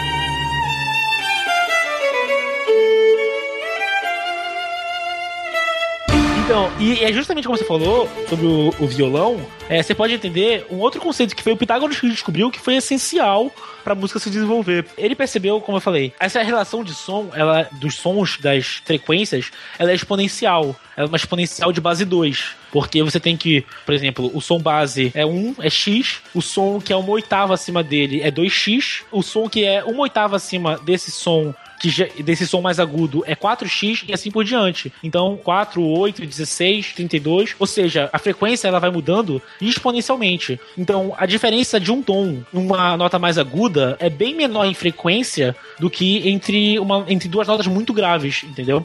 E o Pitágoras percebeu o seguinte, que dois tons perfeitos, uma terça maior perfeita, seria feita por dois tons. Só que se pensar matematicamente, é, dois tons perfeitos, que é a razão 9 por 8, não é igual à terça maior perfeita, que é 5 por 4.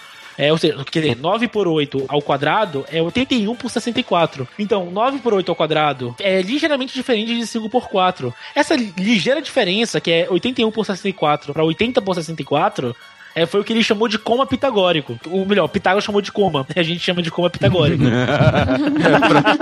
O como Pitágoras pro, pro Pitágoras era só coma, né? Exatamente. Com essa, ou seja, essa diferença de 81 por 64 para 80 por 64, ele usou essa diferença e percebeu que em um semitom existem cinco comas, em um tom existem nove comas. Olhe bem, então dois semitons não são um tom, porque cinco, co- dois semitons são 10 comas e um tom são nove comas. Ou seja, então, opa, o que aconteceu? O que, que é que o que, que isso implica? Significa o quê? O é, digamos sol. Sol, um semitom abaixo, é sol bemol ou fá sustenido. Só que antigamente não era assim. Antigamente, fá sustenido e sol bemol eram notas ligeiramente diferentes. Tinham um coma de diferença. O que que mudou? O que isso implicava? O que isso acontecia? Porque qual era o problema disso? O problema é que se o instrumento estava um instrumento de afinação fixa, como é o caso do piano, do, do cravo, que é um piano antigo, ou mesmo do violão, era quase impraticável tocar obras de diferentes tonalidades. Por quê? Porque por essa diferença de um coma entre notas que deveriam ser iguais, digamos assim, um instrumento que tivesse afinado em sol não poderia tocar uma um- um- em outras tonalidades e soaria se tocasse em outras tonalidades ia soar desafinado. E resolveram esse problema a partir do coma pitagórico. Por quê? Bem se um tom são nove comas então o que fizeram? Criaram o, temperi, o, te- o temperamento do instrumento. Esse temperamento foi aproximar em vez de ser um semitom por cinco comas o semitom passou a ter quatro comas e meio. Ou seja agora sim dois semitons formam um tom. Dessa forma com o criamento do, do sistema de temperado você pode ter o desenvolvimento do piano e consequentemente do violão também. São instrumentos que você não precisa ficar afinando o instrumento várias vezes para mudar de tonalidade da música entendeu? E por exemplo instrumentos como o violino funcionam de uma forma, de uma forma diferente. Por quê? Porque o violino não tem traste como tem no, no violão. As trastes fazem a afinação fixa do violão. O violino não tem essa afinação fixa. Então não era um problema pro instrumento como o violino naquela época tocar em diferentes tonalidades mas era pro cravo era pro, pro piano e era pro, pro, pro alaúde na época né? Mas pra aprender o violão e aprender violino, né, são duas coisas completamente diferentes, né? Exatamente. Justamente por quê? Porque no violão você tem a afinação fixa. E a afinação fixa do violão só é possível porque Pitágoras entendeu o que que era o coma. Ele percebeu essa leve diferença, essa leve diferença entre o tom e dois semitons. Mágico, né? E é matemática pura, cara. É, é matemática, exato. Isso- O que, é, o que é mais fantástico é que ele só fez isso, ele fez tudo isso à base de cálculos matemáticos. Não foi nada mais além disso. O tonalismo é um sistema que surgiu a partir do século 17, 16, em que eu tenho uma nota central que é como se ela tivesse uma ação gravitacional sobre as outras, como se todas as outras girassem em torno dela. Então, por mais que eu saia dela pra outros acordes, pra outras notas centrais, eu tenho que sempre voltar pra ela. Ela é uma nota principal. E essa nota principal é a que vai imperar sobre as outras na medida que ela vai, imperar, vai impor seus harmônicos. O Daniel falou, ah, aquelas proporções de 2 para 1, 3 para 2, 4 para 3, são todas em relação a essa nota principal. E aí, aqui tá na questão do coma, é que algumas notas que são semi, que são semitons, como a gente explicou, acho que ela tem 5 tons e 2 semitons, elas são diferentes. Por exemplo, em Fá maior, a, o- a diferença do Mi pro Fá, que é de um semitom, vai ser diferente da diferença do Mi pro Fá em Dó maior. Porque no, em Fá maior, esse Mi vai ser um pouquinho mais agudo, vão ser 5 comas, e no, em Dó maior, esse Mi vai ser um pouquinho mais grave, vão ser 4 comas, ok? Acho que o pessoal entrou em coma aí, cara. Subiu uns 10 decibéis.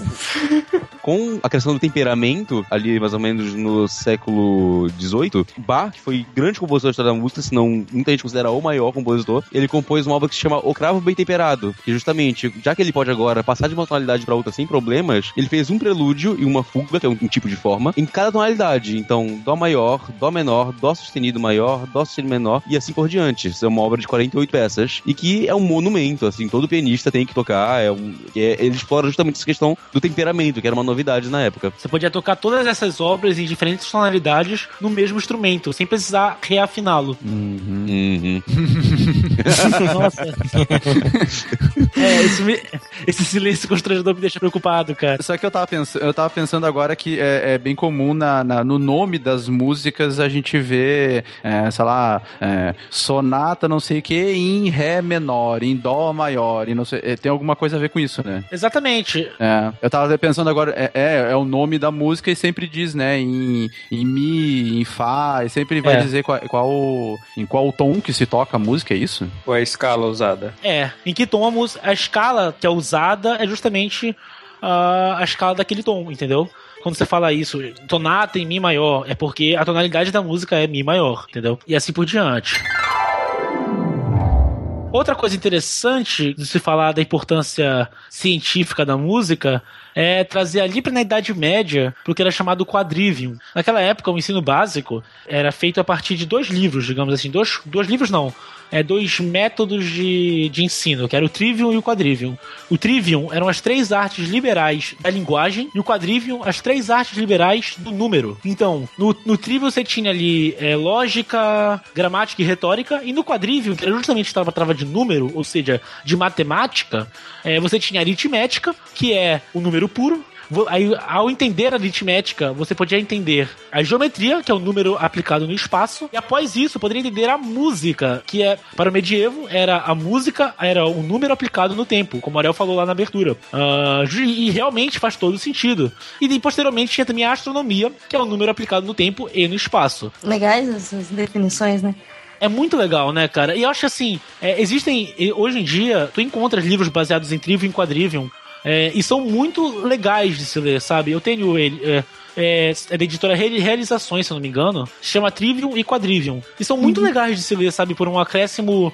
Eles meio que atualizam essas artes liberais, sabe? Uhum. Trazem Sim. pro século XXI, com o que a gente tem de conhecimento hoje em dia, com os dados que a gente tem hoje em dia, sabe? É bem Uhum. interessante, é uma leitura bem interessante.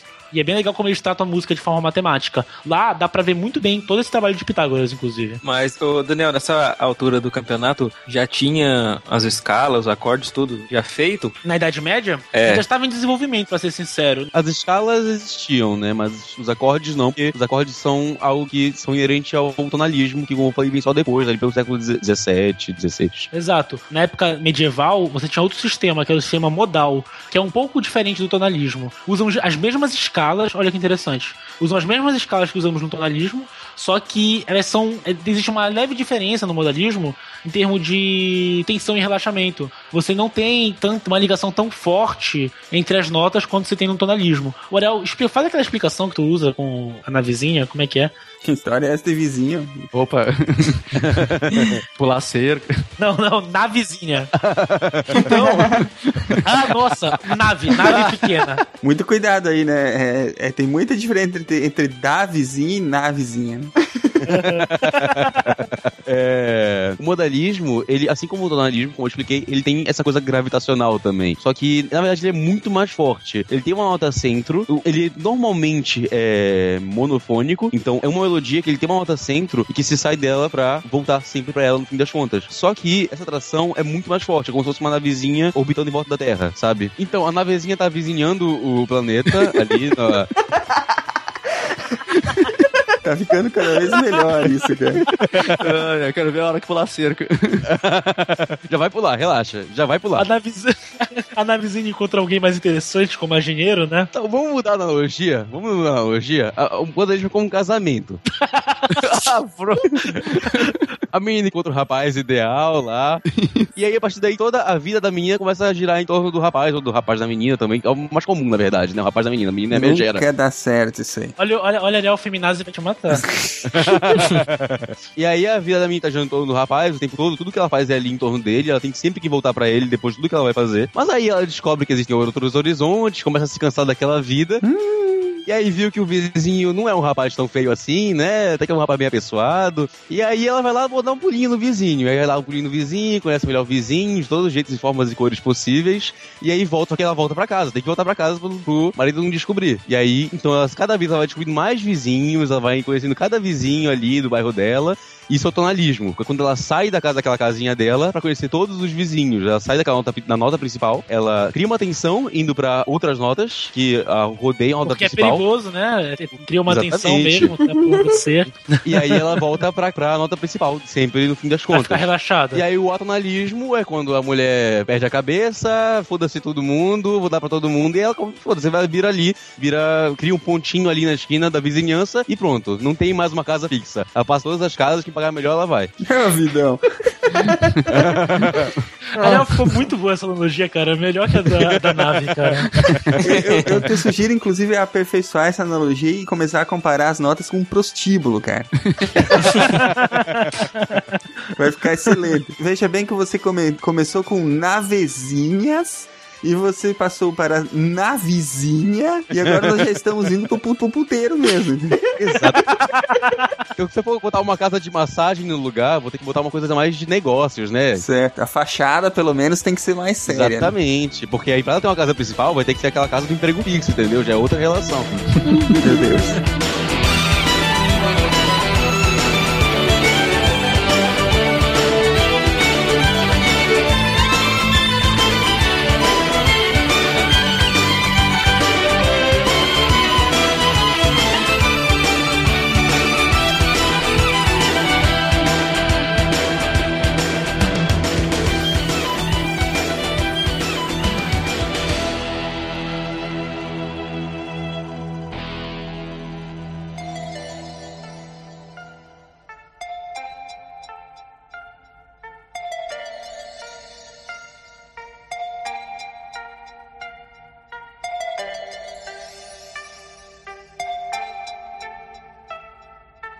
Então, agora a gente pode ir um pouco pra Kepler. Acho que todo mundo conhece as três leis de Kepler, né?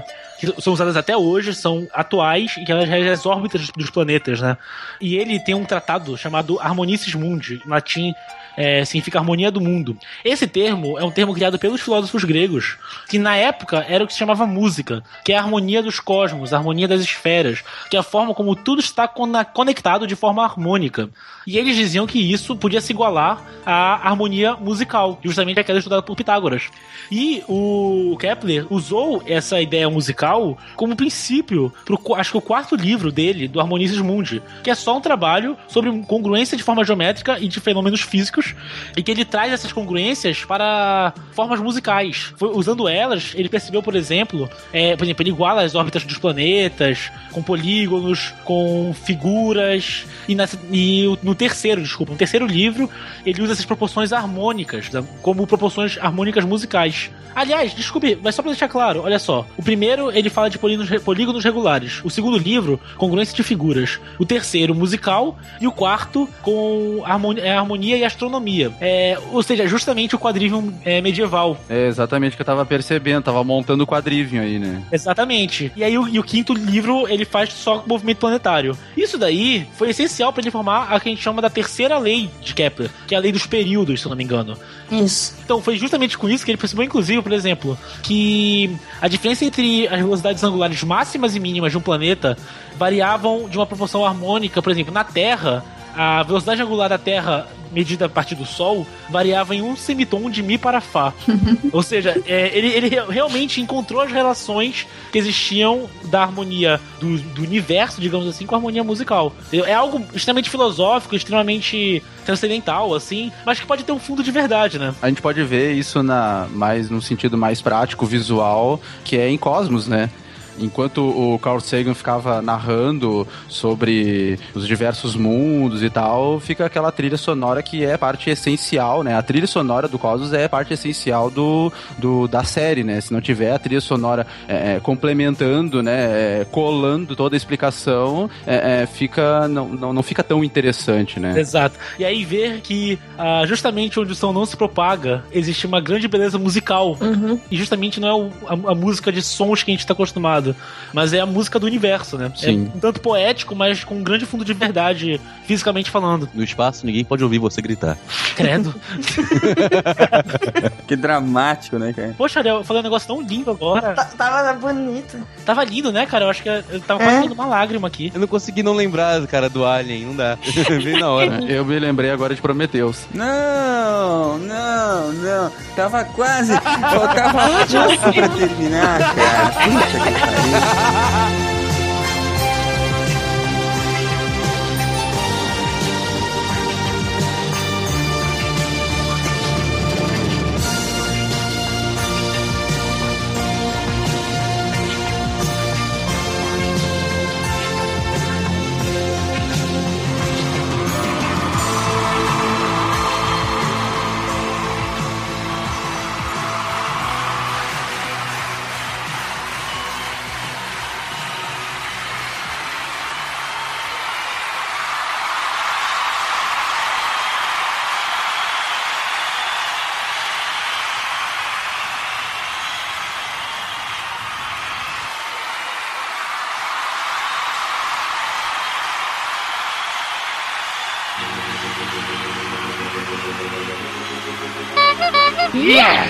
have new mail.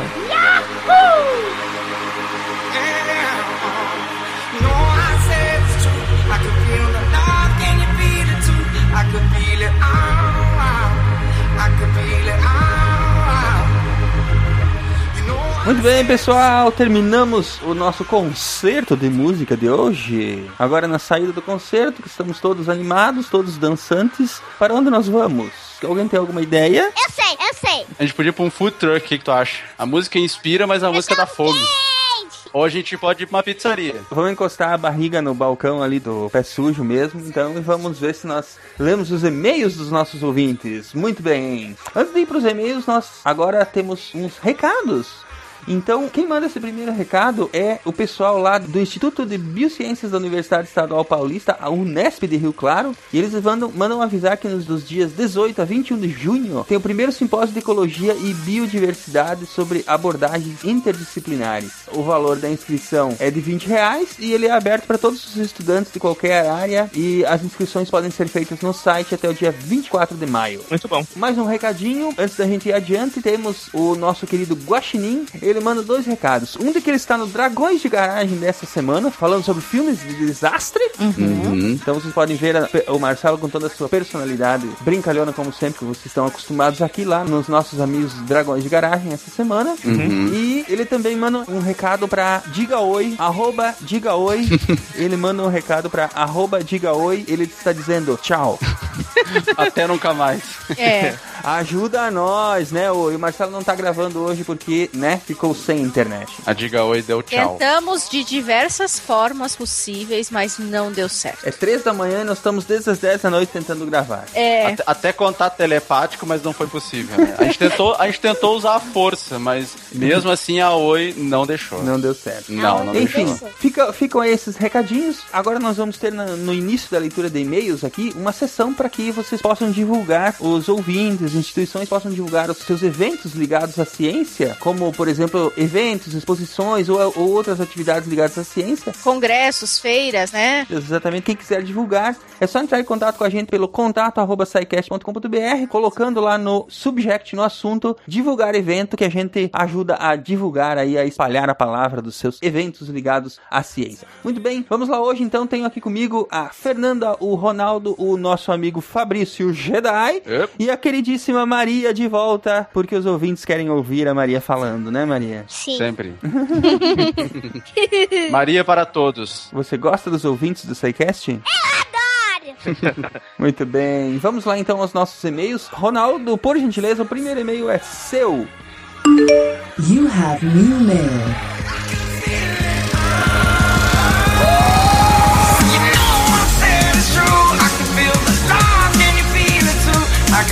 I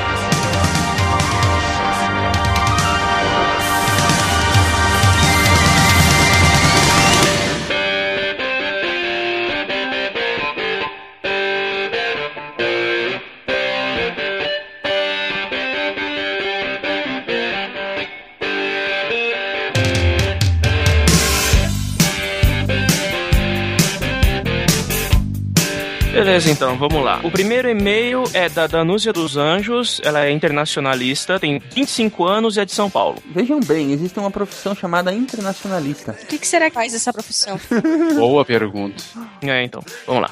Olá, Psycasters. Primeiramente, preciso dizer que este podcast sobre petróleo, o qual tinha certeza que seria física e química puras, acabou revelando-se um deleite para meus ouvidos internacionalistas. Como creio ser uma das poucas dessa profissão entre os ouvintes, tive que sair do meu papel de passiva e comentar sobre. Li o artigo do professor Igor Fuser. O artigo que o Matheus indicou, né? Aliás, no cast, né? Isso.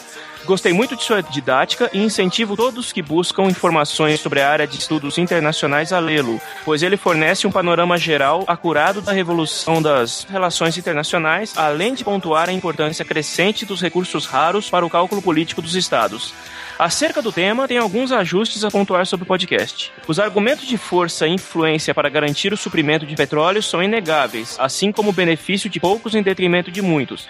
Entretanto, infelizmente, as relações internacionais se dão no âmbito do cálculo racional do ente soberano e quem quiser aprofundar-se nessa área tem que ter certa, não total, abstração da dinâmica interna do país. Quanto à questão da guerra ideológica, não se pode dizer que não existe. Os países árabes têm sim uma fundamentação da guerra, principalmente contra Israel, que vai além da gana por recursos, mas passa por questões religiosas, étnicas e culturais. É aquilo, né? O Estado de Israel foi um Estado imposto. Os árabes que já estavam estabelecidos naquela área não gostaram nem um pouquinho dessa decisão do, da criação do Estado de Israel. A gente vai tentar abordar isso, inclusive, em casts futuros, né? Porque é um. É, é, é outro que dá um programa muito bom, assim, um debate muito bom, com Sim, com muitas certeza. informações, né? Sim, com certeza. Afirmar que a ideologia é apenas uma fachada para um jogo de poder e influências para garantir o ouro negro seria ignorar a motivação não ocidental dos conflitos. Ainda assim, estou longe de ser uma romântica das relações internacionais e vejo, assim como Blue Hand, ao Pepe como uma definição de cartel. para dizer o mínimo, né? Definição de livro, né? Desde o conceito, desde a ideia, é, É. um cartel, com certeza. Sim, ela, o APP é um cartel, não tenho o que dizer. Finalizando, não, pod não poderia não falar do Brasil. Deixando a parte interna e mais deprimente de lado, o discurso de sustentação do Brasil como ator importante nas relações internacionais extrapola ter ou não uma bomba nuclear. Tem que ter, tem que ter. Mas a ideia é boa, né? Bater na mesa. Mas é assim que funciona. Quem tem a bomba manda, quem não tem abaixa a cabeça e obedece. Não tem É. como. Mas ela diz assim: o armamento nuclear vem garantindo a inviolabilidade da soberania em muitos lugares, mas o Brasil optou por outra via: a estabilidade e a proeminência como ator regional. Não assignamos o TNP em 68 com o argumento de que o tratado deveria ser sobre desarmamento das potências nucleares e não sobre não proliferação entre os que ainda não possuíam a bomba. Enquanto isso, trabalhava para que a América Latina fosse uma zona desnuclearizada e estável para aumentar a confiança de investidores internacionais, onde firmou programas de cooperação nuclear com a Alemanha em 75, para fins pacíficos, claro, e aumentou a transparência de seu enriquecimento de urânio para com a Argentina e o estabelecimento da ABAC, a Associação Brasil-Argentina de Contabilidade e Controle de Materiais Nucleares. Isso em 91, e o acordo quadripartite entre Brasil, Argentina, ABAC e a AIEA no mesmo ano. O Brasil assinou o TNP em 98, somente 30 anos depois, e desde então reforça a necessidade da revisão do mesmo no sentido do desarmamento. Eu sei que o assunto não era esse, mas não vamos nos enganar que a questão nuclear é a mais legal e polêmica das relações internacionais. né? Isso é fato, né? Isso lá é verdade. Fato. Quanto ao petróleo, a frase o Brasil tem boas ideias, o problema é a execução me fez suspirar fundo com tudo que poderia ser ter sido e não foi. Perdão pelo maior e-mail possível, não, não foi. O seu maior, o seu e-mail não foi o maior que Já recebemos. teve maior, alguns a gente tem que resumir. É, mas eu não me canso das relações internacionais e poderia escrever por horas sobre o assunto. Obrigada pelo podcast de exime a qualidade e tragam mais assuntos internacionais, por favor. Não, claro, Danúcia, com certeza a gente vai se focar mais nisso também. A gente vai ter, vai ter muitos assuntos ainda é, que, que a gente vai abordar sobre isso, né? A gente só começou a falar, né, de relações internacionais, né, Silmar? Apenas arranhamos a casca do assunto Exato, ainda, né? exato. E É muito. Ainda teremos muita coisa para falar sobre isso. E a ideia a partir de agora é fazer cada vez mais programas, como foi esse, no caso, bem interdisciplinar, né? Não falando só sobre um aspecto da coisa, que nem a gente falou, a gente podia ter falado só sobre a- o aspecto químico e físico da, da, da prospecção do petróleo. A gente acabou falando sobre relações internacionais, acabou falando sobre história, sobre geografia e assim por diante. E a ideia é fazer cada vez mais programas nesse sentido, né? Uhum. E nunca deixando de lado, né, a, diversão, a, deixando o assunto leve pra não, senão a gente acaba morrendo, né? A ciência, para ser entendível, ela tem que ser interdisciplinar, né? É, ela sim. fechada em caixinhas, ela não é entendível, ela não é divertida, né? Uhum, exatamente. Bom, é isso aí. Fernanda, faça as honras, por gentileza. O próximo e-mail é seu. Parece que vem de uma pessoa meio conhecida aí. É, uma pessoa bem conhecida nossa, uma prata da casa. Inesperada, né? É, bem inesperado, né? You've got mail. That ain't working, that's the way you do it. Money for nothing and your chicks for free. Money for nothing.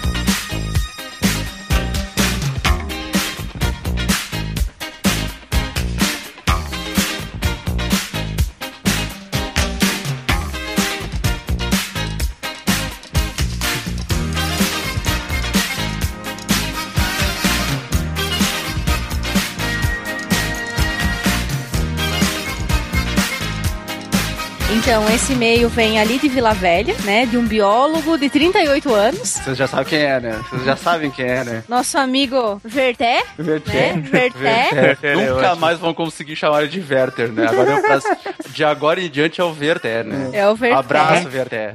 Bom, então vamos lá, vamos ler o e-mail do Verté. Ele diz o seguinte: Olá, Psycasters. Que episódio gostoso de ouvir. A interação entre os participantes estava demais. A pauta muito bem montada, abordou vários aspectos, não só os científicos, a respeito do outro negro. É o ouro negro. É, mas ele escreveu outro, né? Verté, presta atenção, Verté. Então, vamos lá. A respeito do ouro negro. De cara, podemos ouvir o Jânio. Eu, Jânio! Finalmente! Até que enfim o mestre das artes apareceu com É. sua voz no programa. E olha que ele tem uma voz de locutor de rádio de AM, hein?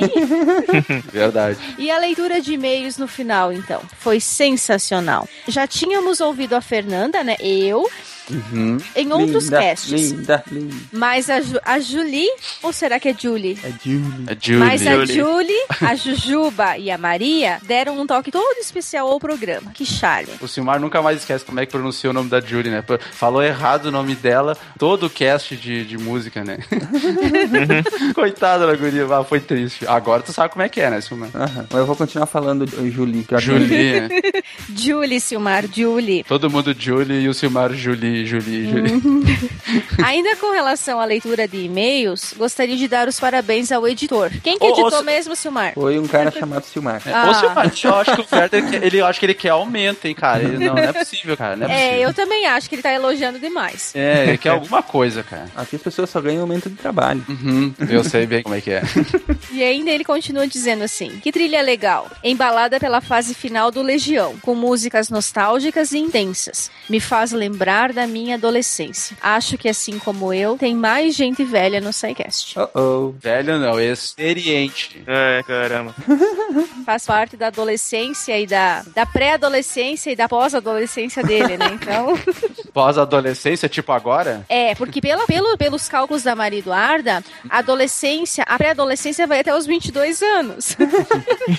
Depois disso, a pessoa vira adolescente. Daí lá pelos 40 é que ela começa a ficar jovem. E depois ela vira adulto. Não, mas esse é o cálculo novo, tá certo? É o cálculo novo. É, É, assim. é verdade. Bom, ele se despede mandando um beijo pra todos e desejando muito sucesso. Ô, Werther, tu, tu sabe que tu não precisa mandar e-mail pelo formulário de contato, né? Não, mas ele, ele tem que. Ter, é que ele quer que os, os, os ouvintes façam correto, ele tem que, né? Tem que dar- ser o exemplo, Você né? só? Ele, quis, ele quis dar um feedback do programa e ele foi lá no formulário de contato. Lógico, que é o Lógico, lugar né? correto para entrar em contato com, com o SciCast. Pra quem não sabe, o Werther é o nosso parceiro da produção do SciCast, né? Ele é uma das pessoas responsáveis por escrever as pautas do programa, fazer a pesquisa e tudo mais. Ele já participou também de várias gravações, né? A gente tá lendo o e-mail dele, mas pegar no pé, porque... mas enfim, muito Sim. obrigado, Werther, e continue aí com a gente. Temos muita coisa legal pra fazer, né? Uhum, com certeza. Manda um beijo pro Werther, Maria. Um beijo. Beleza, então, vamos adiante. Próximo é seu Fabrício, o Jedi. Sou eu, sou eu. Cadê o sabre de luz?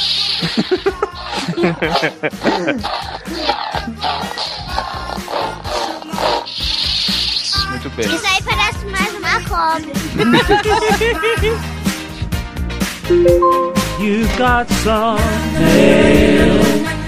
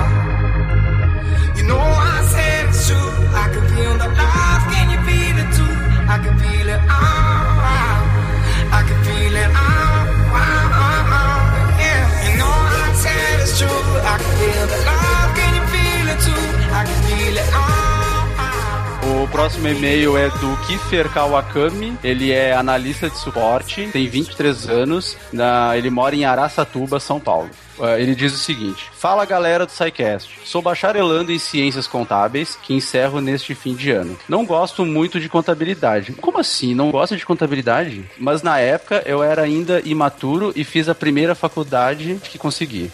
Quando eu me dei conta, já estava no terceiro ano do- de um curso de quatro e resolvi continuar. Leio e estudo muito sobre física moderna desde os 15 anos, o que realmente deveria ter sido o meu curso. Ah, ele já sabe pelo menos o que ele quer, né? E com essa sede de conhecimento, comecei a conhecer muitas outras áreas. Mas enfim, essa é a minha apresentação. Escrevo este justamente para agradecer a todos com veemência devido ao seguinte fato. Ó, veemência, Lá faz vem, tempo. Lá vem, né? Lá vem, né? Vamos ver. A professora de psicologia organizacional propôs alguns trabalhos e dividiu a classe em quatro turmas para apresentar um trabalho durante uma hora e meia. Meu Deus do céu. Que trabalhão, hein? Nossa. Tem que ter gogó pra uma hora e meia. O tema que coube ao meu grupo, de 15 pessoas, meu Deus, 15 pessoas, uma hora e meia, essa professora é louca. Com Verdade, essa professora é louca. É. Mais louca que a Bom, minha. o, o tema que coube ao meu grupo de 15 pessoas foi memória. E antes já ouvia vocês. Conheci por meio de buscas no iTunes de assuntos relacionados. Olha aí, Silmar, gente chegando pelo iTunes, muito bom. E astronomia. E passei a fazer a maratona de episódios, muito bem. Que ouço durante o horário de serviço. Não, tu tem que ouvir fora do horário de serviço para não atrapalhar. Claro, depois você não presta atenção no que a gente falou. Exato, seja um bom amigo do pause e ouça no horário de intervalo. No carro, na academia, Exato, fazendo almoço. né? Caminhando, exatamente. É lavando louça. Lavando louça e varrendo a casa é excelente para ouvir o SciCast. Ele continua. Atualmente estou no episódio 35, sou da turma do Pause, muito bem. E espero com muitas esperanças um live stream do filme Prometheus. Ai, meu Deus. Alguém tinha que dar um jeito, né? De falar. Sempre, sempre, não interessa. Se não falarem no episódio, sempre algum ouvinte vai falar assim, mas não adianta. Essa é a sina do SciCast. É, não tem jeito. É a minha É. sina essa aí. Exato, é. Não, e, e ele diz aqui, ó, o qual não assisti por isso, viu? Ele tá esperando, ó. Ele tá esperando. Quando lançarem Prometeu, os dois vão fazer a live do 1. Exato. Da estreia. o esquenta. Enfim, observando os episódios no iPod, vi que havia o programa 77 referente à memória, justamente sobre o tema de nosso trabalho. Ouvi pela primeira vez e passei para o pessoal do grupo. Pelo menos metade do grupo ouviu de 4 a 5 vezes o podcast, ou seja, para não esquecer, né? É pra memorizar, cara. Exato. E fizemos nossa apresentação de uma hora e meia, grandemente baseada nas informações que vocês nos passaram. Olha ali! Aê! É motivo de orgulho, né? Vamos combinar, né? Muito é muito legal quando a gente vê esse tipo de coisa, né? A pessoa usando, né? Usando o SciCast pra, pra fins acadêmicos, é excelente isso. Mandar esse e-mail pro André Souza. É. Com certeza, ele vai gostar. Fomos ovacionados no final, olha aí o grande finale, né? Uhum. E a apresentação foi um sucesso, com a professora agradecendo pela tremenda quantidade de conteúdo que conseguimos abordar. Olha Muito ali! bom. Aê! Que bom, né? Porque deu trabalho fazer a pauta. Oh, imagina. Qu- Qual a pauta que não dá trabalho, né, Silvio? É. Por isso, quero agradecê-los pelo tremendo trabalho de divulgação científica que vocês têm feito, abrindo a mente das pessoas e ajudando formandos na execução de seus cursos. É isso aí, galera. Valeu, um grande abraço a todos. Tudo de bom. Cara, muito, Muito bom bem. saber que, né? é, Eu sempre fico muito feliz de, de ver o pessoal. Eu mesmo já, já usei o, o, o SciCast em trabalhos acadêmicos, não numa apresentação, mas já usei. Estou usando, inclusive, já um spoiler aí, mas eu não posso contar o que, que é ainda. Mas é sempre legal ver o pessoal usando aí, porque eu acho que é- acaba sendo um dos motivos, né, Silmar? É, muito bom. Kiffer, espero que você tenha re- relacionado lá o SciCast, né? É, Citado lá o SciCast no material referencial. A, a bibliografia recomendada. É, isso aí. Legal. Enfim, que bom que você tenha aproveitado aí os, os nossos programas, né? Se você tá ainda no episódio 35, então você tem muita diversão pela frente ainda, porque tem Com mais certeza. um monte de episódios pra você, pra você ouvir. E, enfim, divulga aí o, o, o SciCast, usa e abusa conforme for o caso e vamos à luta, é isso aí. E espalhe a palavra, né? Divulgue pra todo mundo. É, um abração então, Kiffer, vamos adiante. Onde está a Maria? Maria, você está aí? Sim, Você está quietinha hoje? Maria, nós escolhemos você. Leia o seu e-mail, Maria. Vamos, Maria, vamos. Deixa eu me concentrar, mãe. Tá Hum. bom. Sabe, ela é minha mãe, tá? E quem que é teu pai? O Silmar, aquele editor, que fez a brincadeira, Hum, que é o chefe. Meu Deus do céu. o chefinho. Vocês veem o bullying que eu sofro aqui em casa, gente. Olha, olha bem. Olha. Oh boy, we got a message.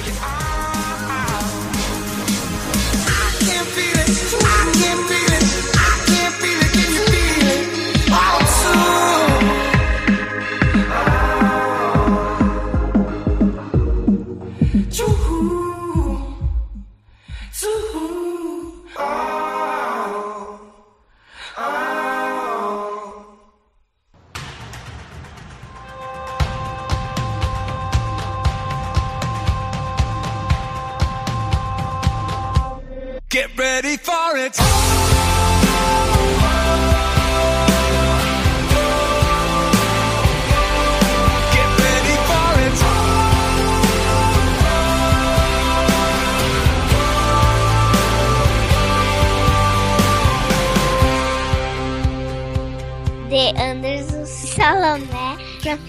Estudante de elétrica, idade 16 anos. Isso. Uhum. Cidade, Jabataí. Esse é conterrâneo. Teu conterrâneo, Jedi. Mora lá Ah. perto do Jedi. Olha aí. Ah, mora perto mesmo, porque Gravataí, região metropolitana de Porto Alegre. É perto mesmo. O que, que o Anderson escreve aí, Maria? Pessoas do SciCast, é a primeira vez que contato, contato vocês e estou apreciando muito o que fazem. Posso me considerar um divulgador científico como vocês, ao menos no meu círculo social. Conheço o podcast há alguns dias, graças ao site do Manual do Mundo. Ah, olha ali, o Manual do Mundo fazendo sucesso também. Isso aí. É, muito bem. Nos ajudando a ter cada vez mais ouvintes.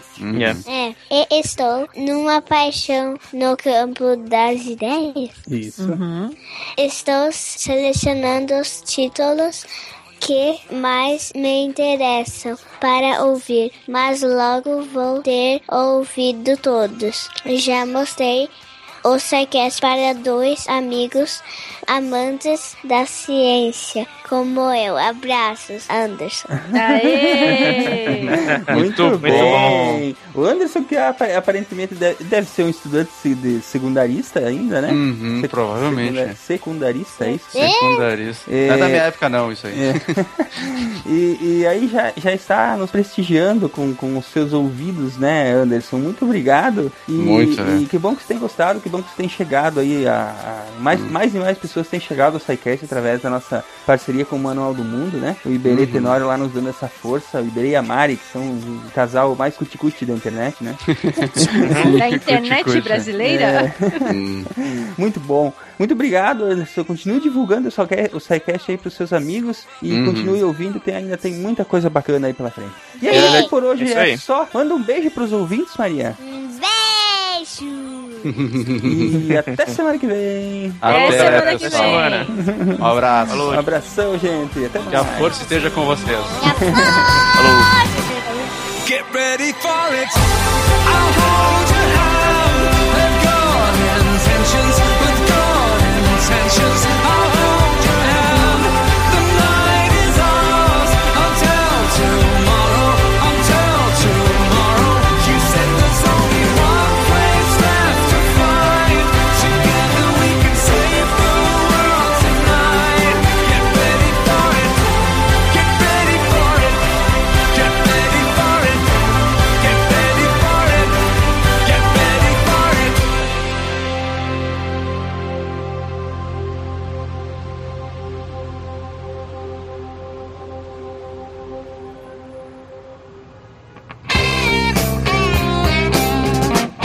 SciCast, porque a ciência tem que ser divertida.